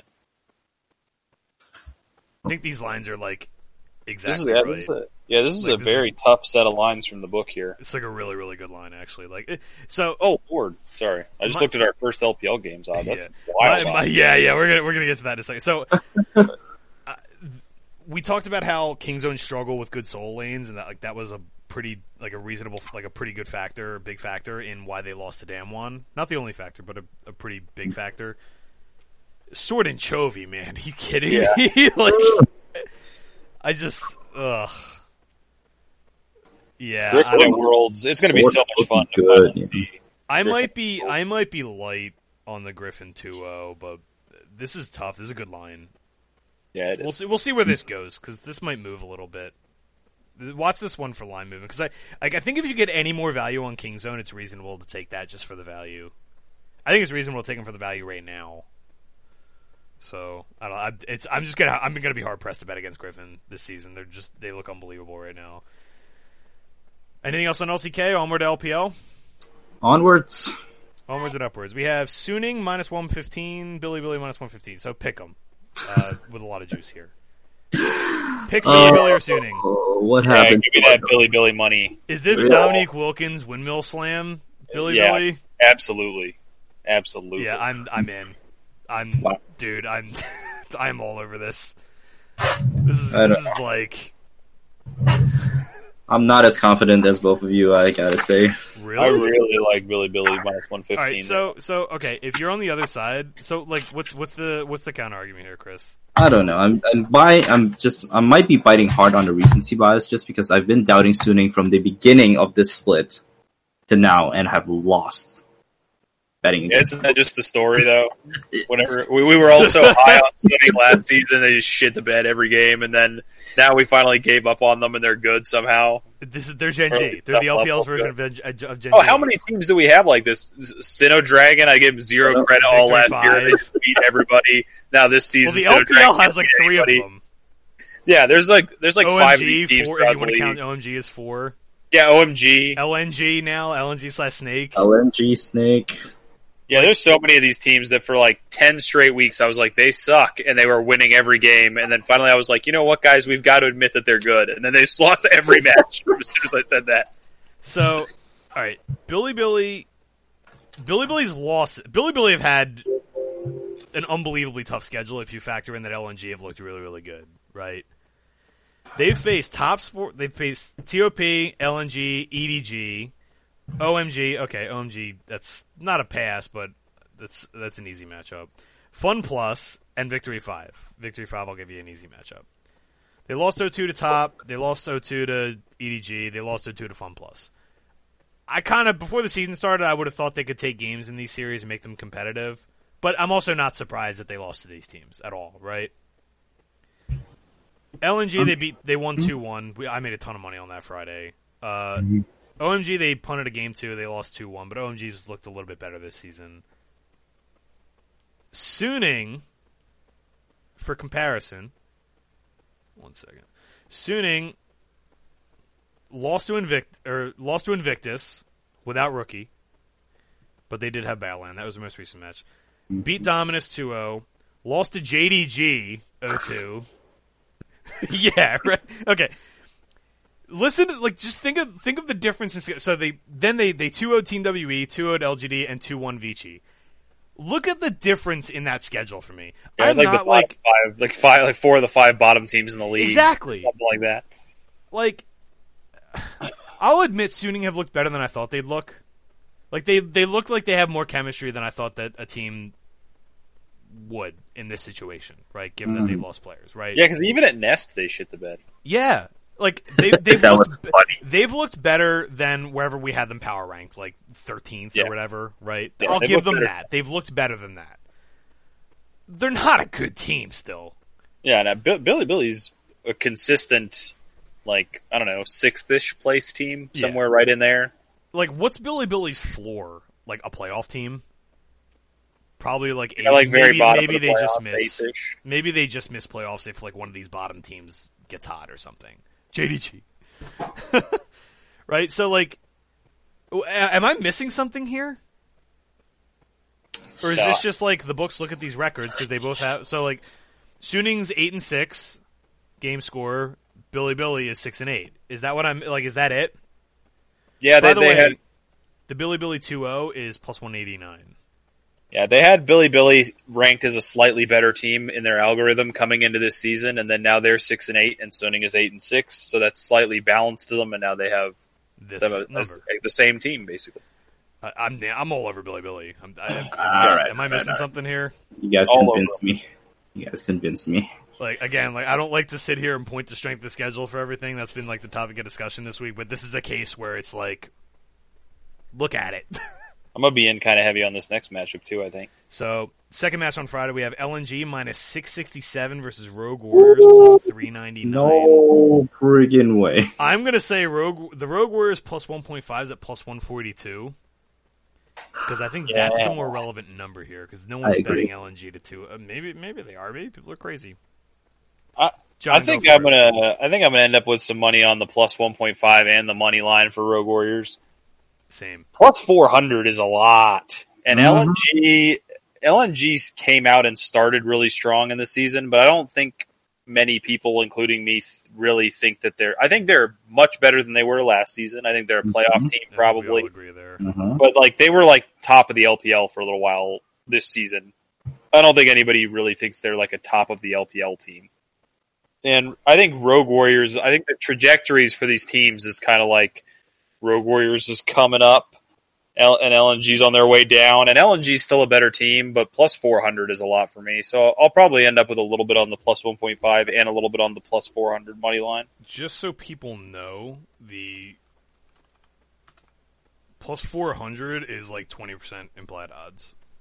It's exactly Yeah. twenty percent. So like, And uh, like Rogue Warriors has talent on their lineup. Like they have they have talented players. They have some Mhm. issues with how they play the game, and they have issues with closing out games. Like I, I've bemoaned it all week in the group chat, but I played Rogue Warriors on DFS in every slate they've been on this season, and they got 0-2'd every single time because I just really think they have a lot of talent and they can beat some of these teams. And then since I've been out of pocket for the last five days, they finally won a match. As soon as, as soon as I as soon as I haven't been playing really, but I, I have been betting the Rogue Warriors team all season um, because I really think they have a lot of talent there. And once they start figuring it out, I think they have the kind of players they can win some games when they start figuring it out. yeah, like I don't think any of us are overreacting to the fact that they just won either. No, it's not about that. I've been Like- betting them all season. Like if they got smashed and got you know two owed on I think it was Sunday.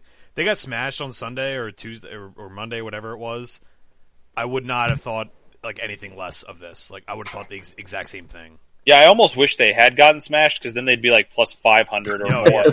and I'd still bet them because I've been doing it all season. Because Like this is a com- this is like one of those situations where you have a severe underdog and like it's an awesome value bet, but like you kind of think that there's a good chance that they win this. Like not just like from a value standpoint, like from a stylistic and like strategic standpoint. So like for those that haven't watched the LPL, LNG are LNG are playing like the old Snake lineups did, where they're playing kind of like a slightly more aggressive version of a Korean team, where they just want a five v five like death ball. That's all they want to do. They just they they team. The, the one thing this team does, they team fight very well. They're very good at that. Um, and the teams that have like tried to just like scale and five v five them have lost. Like that's how they've lost. That's what those old snake teams were like. That's what they did. Like back before the whole like split push Flandre thing that happened, the whole thing about them was that they were like a good team fighting team, right? So that's what they are. The thing is, like, they're not a clean early game team at all. The one thing that Rogue Warriors has done this split is that they've jumped out to leads on people. That's what happened in their win. Is they just jumped out to a lead, Mhm. and they've struggled closing games. They don't exactly know what to do, but if you jump out to a big lead, sometimes you don't need to know how to close a game. Yeah, sometimes you'll just do it Like because you're way sometimes ahead. you just snowball happens, people. right? So I'm Yeah. probably like a one unit, half unit, or one unit, quarter unit split here on the plus one point five and the money line. Like I feel pretty good about this one. Like yeah, I don't think they're a favorite, but those odds are pretty heavy. yeah, like this is like 60-40 or 65-35. This is an 80-20. 80-20 is like challenger team playing against liquid. Right. Yeah. You know, like a best of three. Honestly, in a best of three, it's it, that in a best of three, it'd be 80-20. I would take 80-20 liquid against a challenger team in a best of one. Yeah, right? So this is pretty heavy handed. I'm on Rogue Warriors here. Uh, Saturday we have TOP minus 455 against Team WE. Uh, I think No bet. probably yeah a no, no, no bet. bet for me. No bet. It's probably a no bet. I'm I'm gonna try to stop betting minus 1.5s in China. Or I have a theory with WE. I think something's going to happen with them in the near future. I don't know if they're going to get way worse or if they're going to make a jump up, but it seems like the last few games of WE that I watched that there's like something bubbling, yeah, there. I agree. and, and I can't tell what's going to happen with them. So I'm staying off of WE games. Until further notice. Yeah, unless the odds were like way too good to pass up, but they're not in this matchup. Mhm. Yeah, I, I agree. I mean, TOP is good.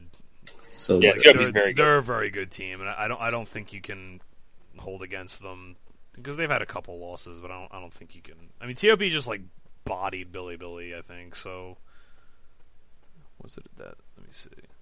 Uh, it wasn't a total bodying, but like they pretty convincingly won against Bilibili, who I think are worlds better than WE. Mhm. Uh, Invictus also minus 455 against JDG plus 303. Now this one we get a little bit better odds on the minus 1.5. It's minus 137 for Invictus. I, dude, this is one of those spots. This is one of those spots where I would have said, sl- even with Rookie out, I would have said slam dunk on the minus 1.5. But it's Invictus, and it's Not doing it. JDG, and. I'm I'm done. I'm done doing this. Exactly. Like I'm done. I don't think the plus 1.5's odds are good enough either. So I'm I'm just probably off this game. Maybe I bet the unders, like game time in this. It's good to see you coming around on the LPL minus 1.5s. It's like a, you sound like a heroin addict right there. Like I'm done with this, guys. I'm done with what it's doing to me.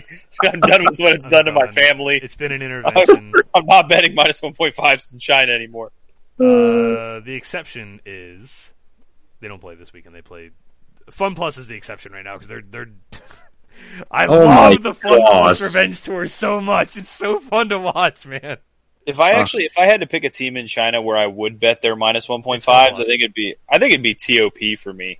Yeah, oh yeah, TOP yeah, TOP's the other Such one. a consistent team. I think I would bet their minus 1.5s more than anybody, along with like FunPlus is right there with them. Only because Fun Plus right now is just like Fun Plus is What? pissed at how the last season ended, man. Fun plus. Exactly. The Okay. aptly named. Sunday we have EDG minus three thirteen against LGD plus two twenty one. The EDG minus one point five is at minus one oh three. So EDG's been playing hope at AD carry. no, they had iBoy in last. Yeah, they had iBoy in for the last series and still lost. No. Uh, that was the series we kind of. I think we all got blown out a little bit on this one. Uh, Uh, I don't know. Understand. Probably This the is the most- one I missed. Probably, yeah. The, the, Yeah, so EDG lost to Rogue Warriors two to one. Um, Rogue Oh no, Warriors I would have bet Rogue Warriors. Rogue Warriors jumped Right. out on them, and, like, and that's what we were saying. Like, this team can do that. I think this was an abysmal series by G- EDG. I, I talked. I, I went. You can go back and read my my Twitter timeline on this series because I was one. I was like super tilted. T- two, because I had a I had a ton of parlays like pending that I just needed EDG to close this series out on, and they just couldn't do it. And they won.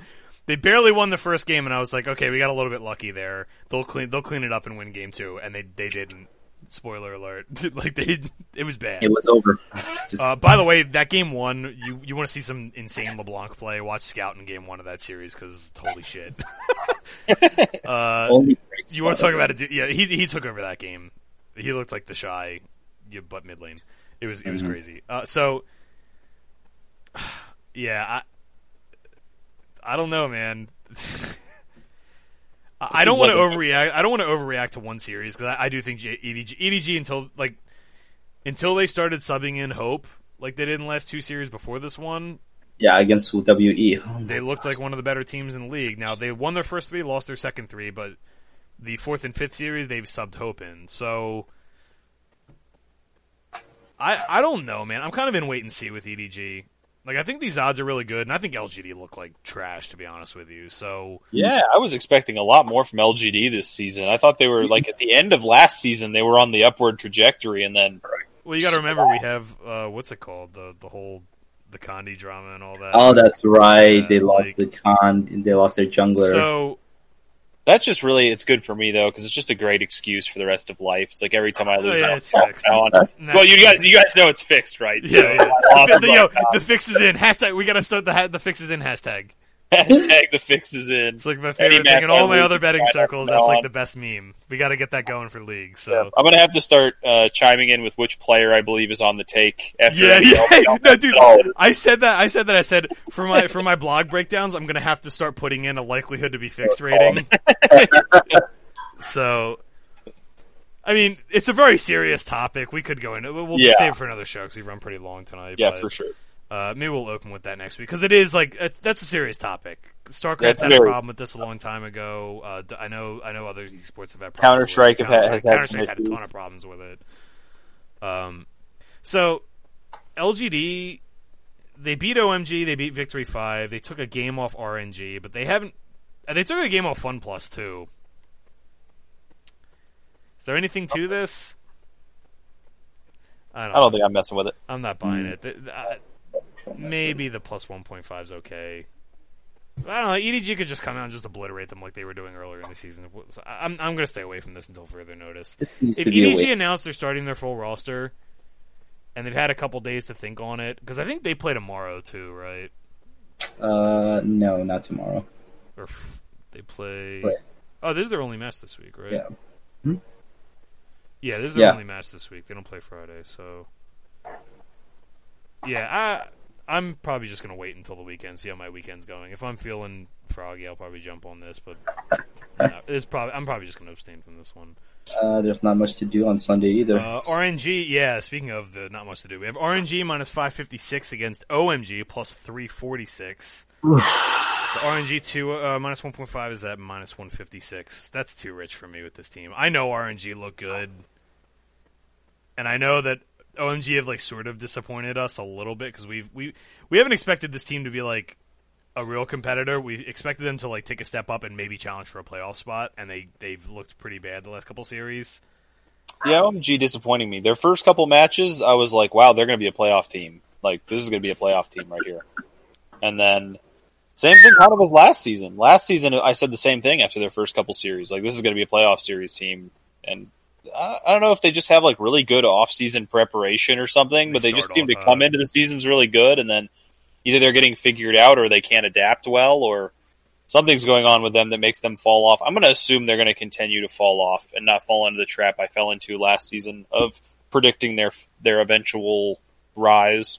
So, RNG have played one three game. They've only played five series. They've played WE, LGD, Rogue Warriors, Vici. Really easy schedule. Yeah. Really easy schedule. They dropped one game in those four series, and it was to LGD. Then they got run over by Fun Plus. Well, not run over. The second game was pretty close, but the first game they just they just got demolished by Mid because Doinb is savage. is so, uh, God, Fun Plus has got to go to Worlds. They've got to. I, I just I want them to so bad. oh, it's going to be they're so like much. s- fun to they're such a tournament team. I know they've punted in playoffs every year, but give this team a group stage to figure shit out. I swear. I'm so team's- excited to see them and to see Griffin at Worlds. I think we're going to have an awesome Worlds this season. too. I'm super hyped. because I think I think the teams that won spring aren't even necessarily a lock to get in. We can Invictus, gonna- I think, will probably figure it out, but Invictus will figure it out. I don't Yeah, know Invictus- about SKT right now, man. That's the Invictus only RNG, Invictus RNG, Fun and Plus. uh, and Fun Plus are going to be Worlds. a I think. blast. and I think that's Mhm. who's going. Even EDG would be kind of fun too, but I, I want to see those three teams really bad. Um, Yeah. So they haven't been doing the classic RNG, which is just like punt games all over the place. This lineup looks really, really good. I'm not going to hold against them the fact that Fun Plus ran them over. The question is, so they haven't played as many series as some of the other LPL teams. They've only played five, and there's a couple of other teams that have played five. But do we think that RNG kind of start resting on their laurels and start punting games, or do we think that they're in full try hard mode because they have the new laner and they're they're they're they don't want to like get lazy because they have the new player on their team? I don't think they're going to sub anybody for this, but keep an eye out for that too. I'm going to say neither one. What I think is going to happen is I think Royal is going to be a very good team who is still going to lose multiple series to other high quality teams in the league that they haven't played yet. Yeah, So like I, I think they're going to be trying hard, but I think they're currently might be a little bit overhyped because of the strength of schedule being very weak. And when we when they come up against uh, TOP, when they come up against Invictus, you, you're still probably going to see some losses mixed in there. They they could beat some of those teams too, but I think you'll end up seeing some losses from them, and they'll end up being a top three team in the league. But yeah. I, I Yeah. think they're gonna they're gonna be a team that's like, oh, they'll they'll they'll lose one two to TOP or win two one against TOP. Uh, maybe they two one Invictus, but I, I kind of think as long as they stick with this lineup and don't start like doing subs all over the place, I kind of think they're just gonna smash all the bad teams because they just have such good players that I don't know if it's gonna matter. I would agree on that. I think they are going to smash all the bad teams. Like I know it's the LPL and we're off the minus one point five, but this one's kind of close for me. Like I, this is one. This is like the one this week that I think I will. I will bet. Like out of this weekend slate, because minus one fifty six isn't great, but uh, it's good enough for me. OMG, look, I don't know. OMG look like they're falling off, but you could see Icon just pop off in a game. Who knows? Series, I think the series is a pass for me. But if I was going to bet, my gun to my head bet would be RNG minus one point five. Yeah, this is maybe light on the minus one point five or pass. It'll be one or the other. Right now, strong lean. I'll say. Okay. So uh, Chris had a dip for just a second, but uh, Some closing statements. yeah. So this is kind of like last weekend we had a the LCK schedule was lit, man. The LCK schedule last weekend was so so fun to watch. Like even we even had like Hanwha Jin Air, like the toilet bowl match was interesting because the odds were so whacked out. Uh, I think the LCK is a lot more like chalky besides like that Griffin Kingzone series and like the Thursday like tomorrow morning slate. Uh, there's spots for value here. Like I'm betting four out of the six series in the LCK, but it's not like particularly exciting except for Griffin Kingzone.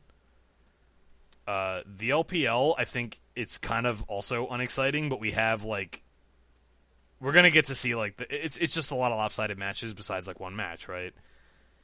So the LPL's like kind of back to back weeks with like one good match or one interesting match.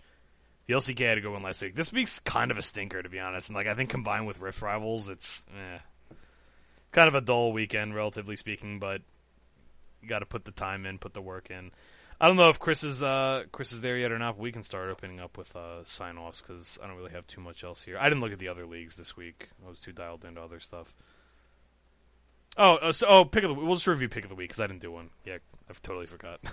so uh, my pick of the week will be Afreeca minus 1.5 against KT Rolster for the reasons stated above. I, I think Afreeca are being severely underrated right now just because they had one weird series against Gen G and they lost the sandbox, which is something you shouldn't fault any team for. And so that's going to be my pick of the week. Uh, For my pick of the week, I went with Origin minus 135 against TSM. Um, yeah, I just think TSM's clearly the worst team at Rift Rivals, and OG is one of those SKT camp teams that usually will beat all teams that are worse than them for the most part. So I like I like OG minus 135 against TSM.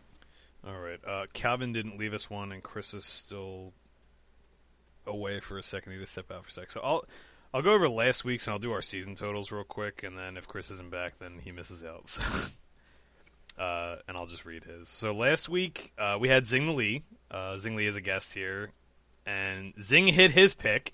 So guests are currently 100% on the Gold Card podcast. The minus 172 Wanna pick. Shame Hey, hey. it was a good pick. I was on it. Yeah, it was a good so bet. Zing had clutch minus 172 against Echo Fox. Uh, Kalvin lost on Jin Air plus 344, but I tailed him on that, and I was I missed as well. Uh, Chris took my pick of the week basically, and had Bilibili plus 182 against LNG. He hit there. Uh, so Kalvin is now down minus one eight, uh, minus 1.86 units. Chris is up 7.16 units. Chris is killing it, people. Yeah, Chris is the murderer here. Chris is absolutely killing it. Uh, no pick from John this week. You're down. You're minus 3.54 units on the season. I missed on my Afreeca minus 1.5 against Gen G. They got 2 0'd. Ugh. Uh, I'm down to. I'm, I'm plus 2.94. As a cast, we are up 4.7 units on the season. So we're still doing pretty well. Uh, I don't know if Chris is back yet. So Chris is. We can do sign offs, and then if Chris gets back, we'll do we'll do. Uh, Okay, I have a reasonable length sign off this week. Go for so. it. So my sign off for this week is uh, something that was another thing that occasionally I come across things on social media or whatever that bother me that I want to talk about. This one's about motivational, motivational like quotes or speeches or things that you hear. Something's always bothered me, and I'm sure a lot of people recognize this, but something I just want to spout off about. I hate when some fucking Jim Carrey guy, some guy like Jim Carrey, gives a speech about how you should just chase your dreams and sacrifice everything and do what you love because they're the only people that it worked for. Like that's Yup. that's why that that's why they're available to give that speech. Like Taylor Swift has given speeches about just do what you love and it'll all work out in the end because she grew up on a fucking pony farm and her dad had a hundred million dollars. And so she's allowed to just follow her dream and it's it worked out for her. But I, it just really bothers me sometimes because I've known some people in my life who like sacrificed everything to go live their dream and now they just live in dilapidated houses and they're $75,000 in debt and they'll they might have ruined their entire life because one summer they went and they wanted to try to live their dream or whatever and they were not in the financial situation to do it. They weren't in the right place in life to do it.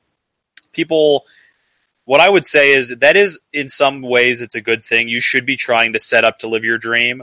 But my advice would be build yourself a life and then find a way to have the dream on the side. And then when the dream if the dream eventually gets big enough where it's life then that's great. Like as an example um, let's say you have no money, you're 22 years old, and your passion is music. You you just love music. You play guitar. this one. Yeah, you play guitar, and you want to get into a band and be a rock star because you're you think you're a really good guitarist.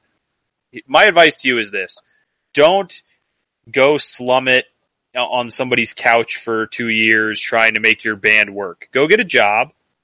Every when you get home from your job, play guitar, invite your friends over after work, play guitar, start doing some gigs on the weekends wherever you can get hired. And then someday, if your band is making enough money that you can afford to quit your job, go live your dream. I hate it when people do either one or the other. I don't like it when someone says, I'm never playing music again. I have to go get a job. I'm giving up on the music dream. I hate that too. Go get your job, work it, and then devote your spare time to trying to become a, a musician. And eventually you get to a point where you're like, wow, I'm actually getting booked for $500 worth of gigs every week. I'll just quit my job and go do music. Yeah. But I, I really, I, I just hate when I see these speeches from people that's like, don't let life force you into the monotony of work. Just sacrifice everything and go start your own pony farm, even though you don't own any ponies.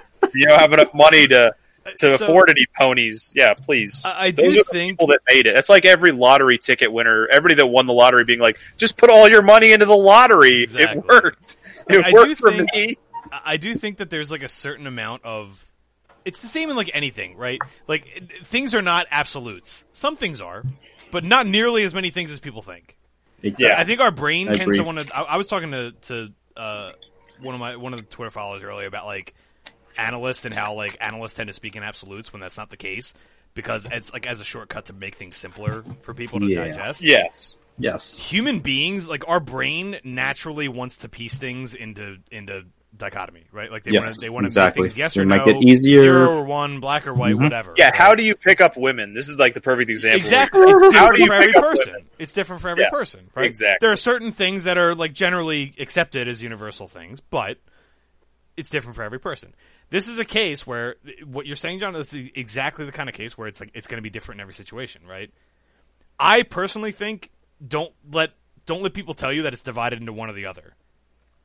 I do think mm-hmm. I do think at some point if you're going to do something along those lines, there's a little bit of a leap of faith aspect to it, but I don't think you have to do it all at once, all right away. Correct. I, I know people that have done that and it's worked out for them. I know way more people that have done that and it hasn't I worked did out for That's them. the thing. Like I did it. I'm a guy. I moved to Chicago with zero dollars, and I was making almost no money. And I said I was going to play poker for a living, and I did it, and I was successful. But I don't think it was the like smart thing to do. I should have gotten a job at a gas station, played poker on the side, the same amount that I was like the same stakes that I was playing when I went all in on it. And uh, after six months, I would have had a very safe, secure situation to quit and play poker, and it would have been no risk to do the exact same thing that I took a huge risk to do. And I, I will say that I do think that your chances of being successful in your side thing go up if you're willing to make sacrifices in the main portion of your life. Right. Like if you're willing to say, you know what, I'm not gonna I'm gonna work at the gas station, but I'm not gonna work 40 hours. I'm gonna work 20 hours, and I'm only gonna eat ramen noodles, and I'm gonna devote that extra 20 hours to my musicianship. That Mhm. that will probably give you a significantly better chance of succeeding. But you're making a sacrifice for that. But that doesn't mean you should just do the the I'm gonna live on my buddy's couch and not make any money and just bum off him while I try to become a musician thing. I Right. think Yeah, I- stabilize first, I think like in my opinion. one, one thing like I, what I, I this came to mind like when you first started talking about this and it's it's a it's a, I I forget where I heard it I don't know if it's a quote from somebody but it's it's something that I that's resonated a lot with me and it's that motivation is temporary process is not Yep. like routine and process Mhm. and like establishing a, a methodology to something Mhm. Yeah. or or like uh, not necessarily a routine but like establishing that kind of situation where it's like this is a process this is a step this is a step there's a goal etc is going to be way more effective for you than temporary motivation if you get some temporary motivation that's cool but just accept it for what it is don't rely entirely on it because you're not just going to live your whole life motivated by everything you see right Yes.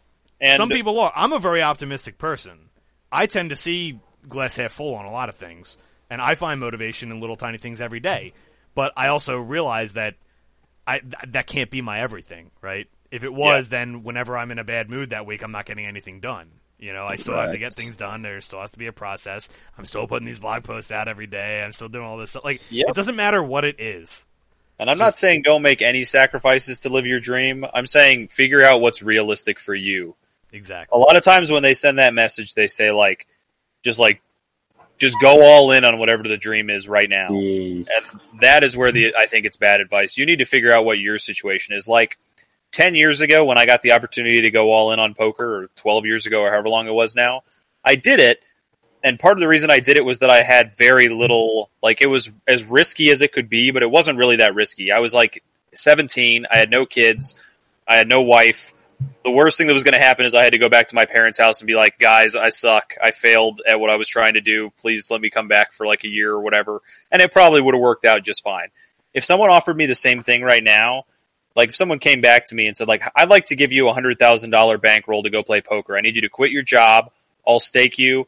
You're going to go to the casino and play poker. I'd say no. I have a wife now. I have kids. The risk is too high for me now. Yeah. The same offer back then and now is not would not require the same amount of of risk and things like that. So just know your situation.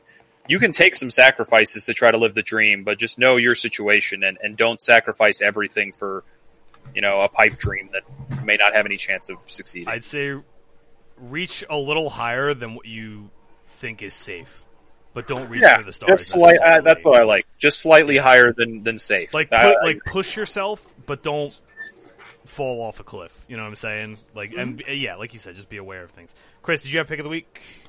Yeah, I think my pick of the week is oh my gosh, my thing is stuck. I think I picked Cloud Nine over Origin. Yeah, Cloud9 that's my pick of the 111 against Origin. Yep. And how about a sign off from you, sir?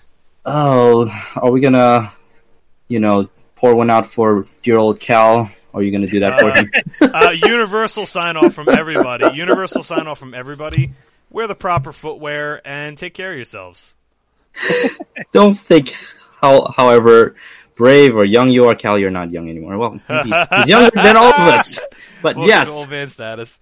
no shoe basketball has never been a smart decision To in be life. clear, he was not playing with those shoes. He was just wearing not basketball shoes. I thought he was wearing no shoes. But either way, Clarify. either way, if he was play- playing with dress shoes, that's even worse. Uh, in any case, we can wrap this all up. It's it's the theme of wisdom, and John, you brought a lot of wisdom. Things we have to look in, not black and white.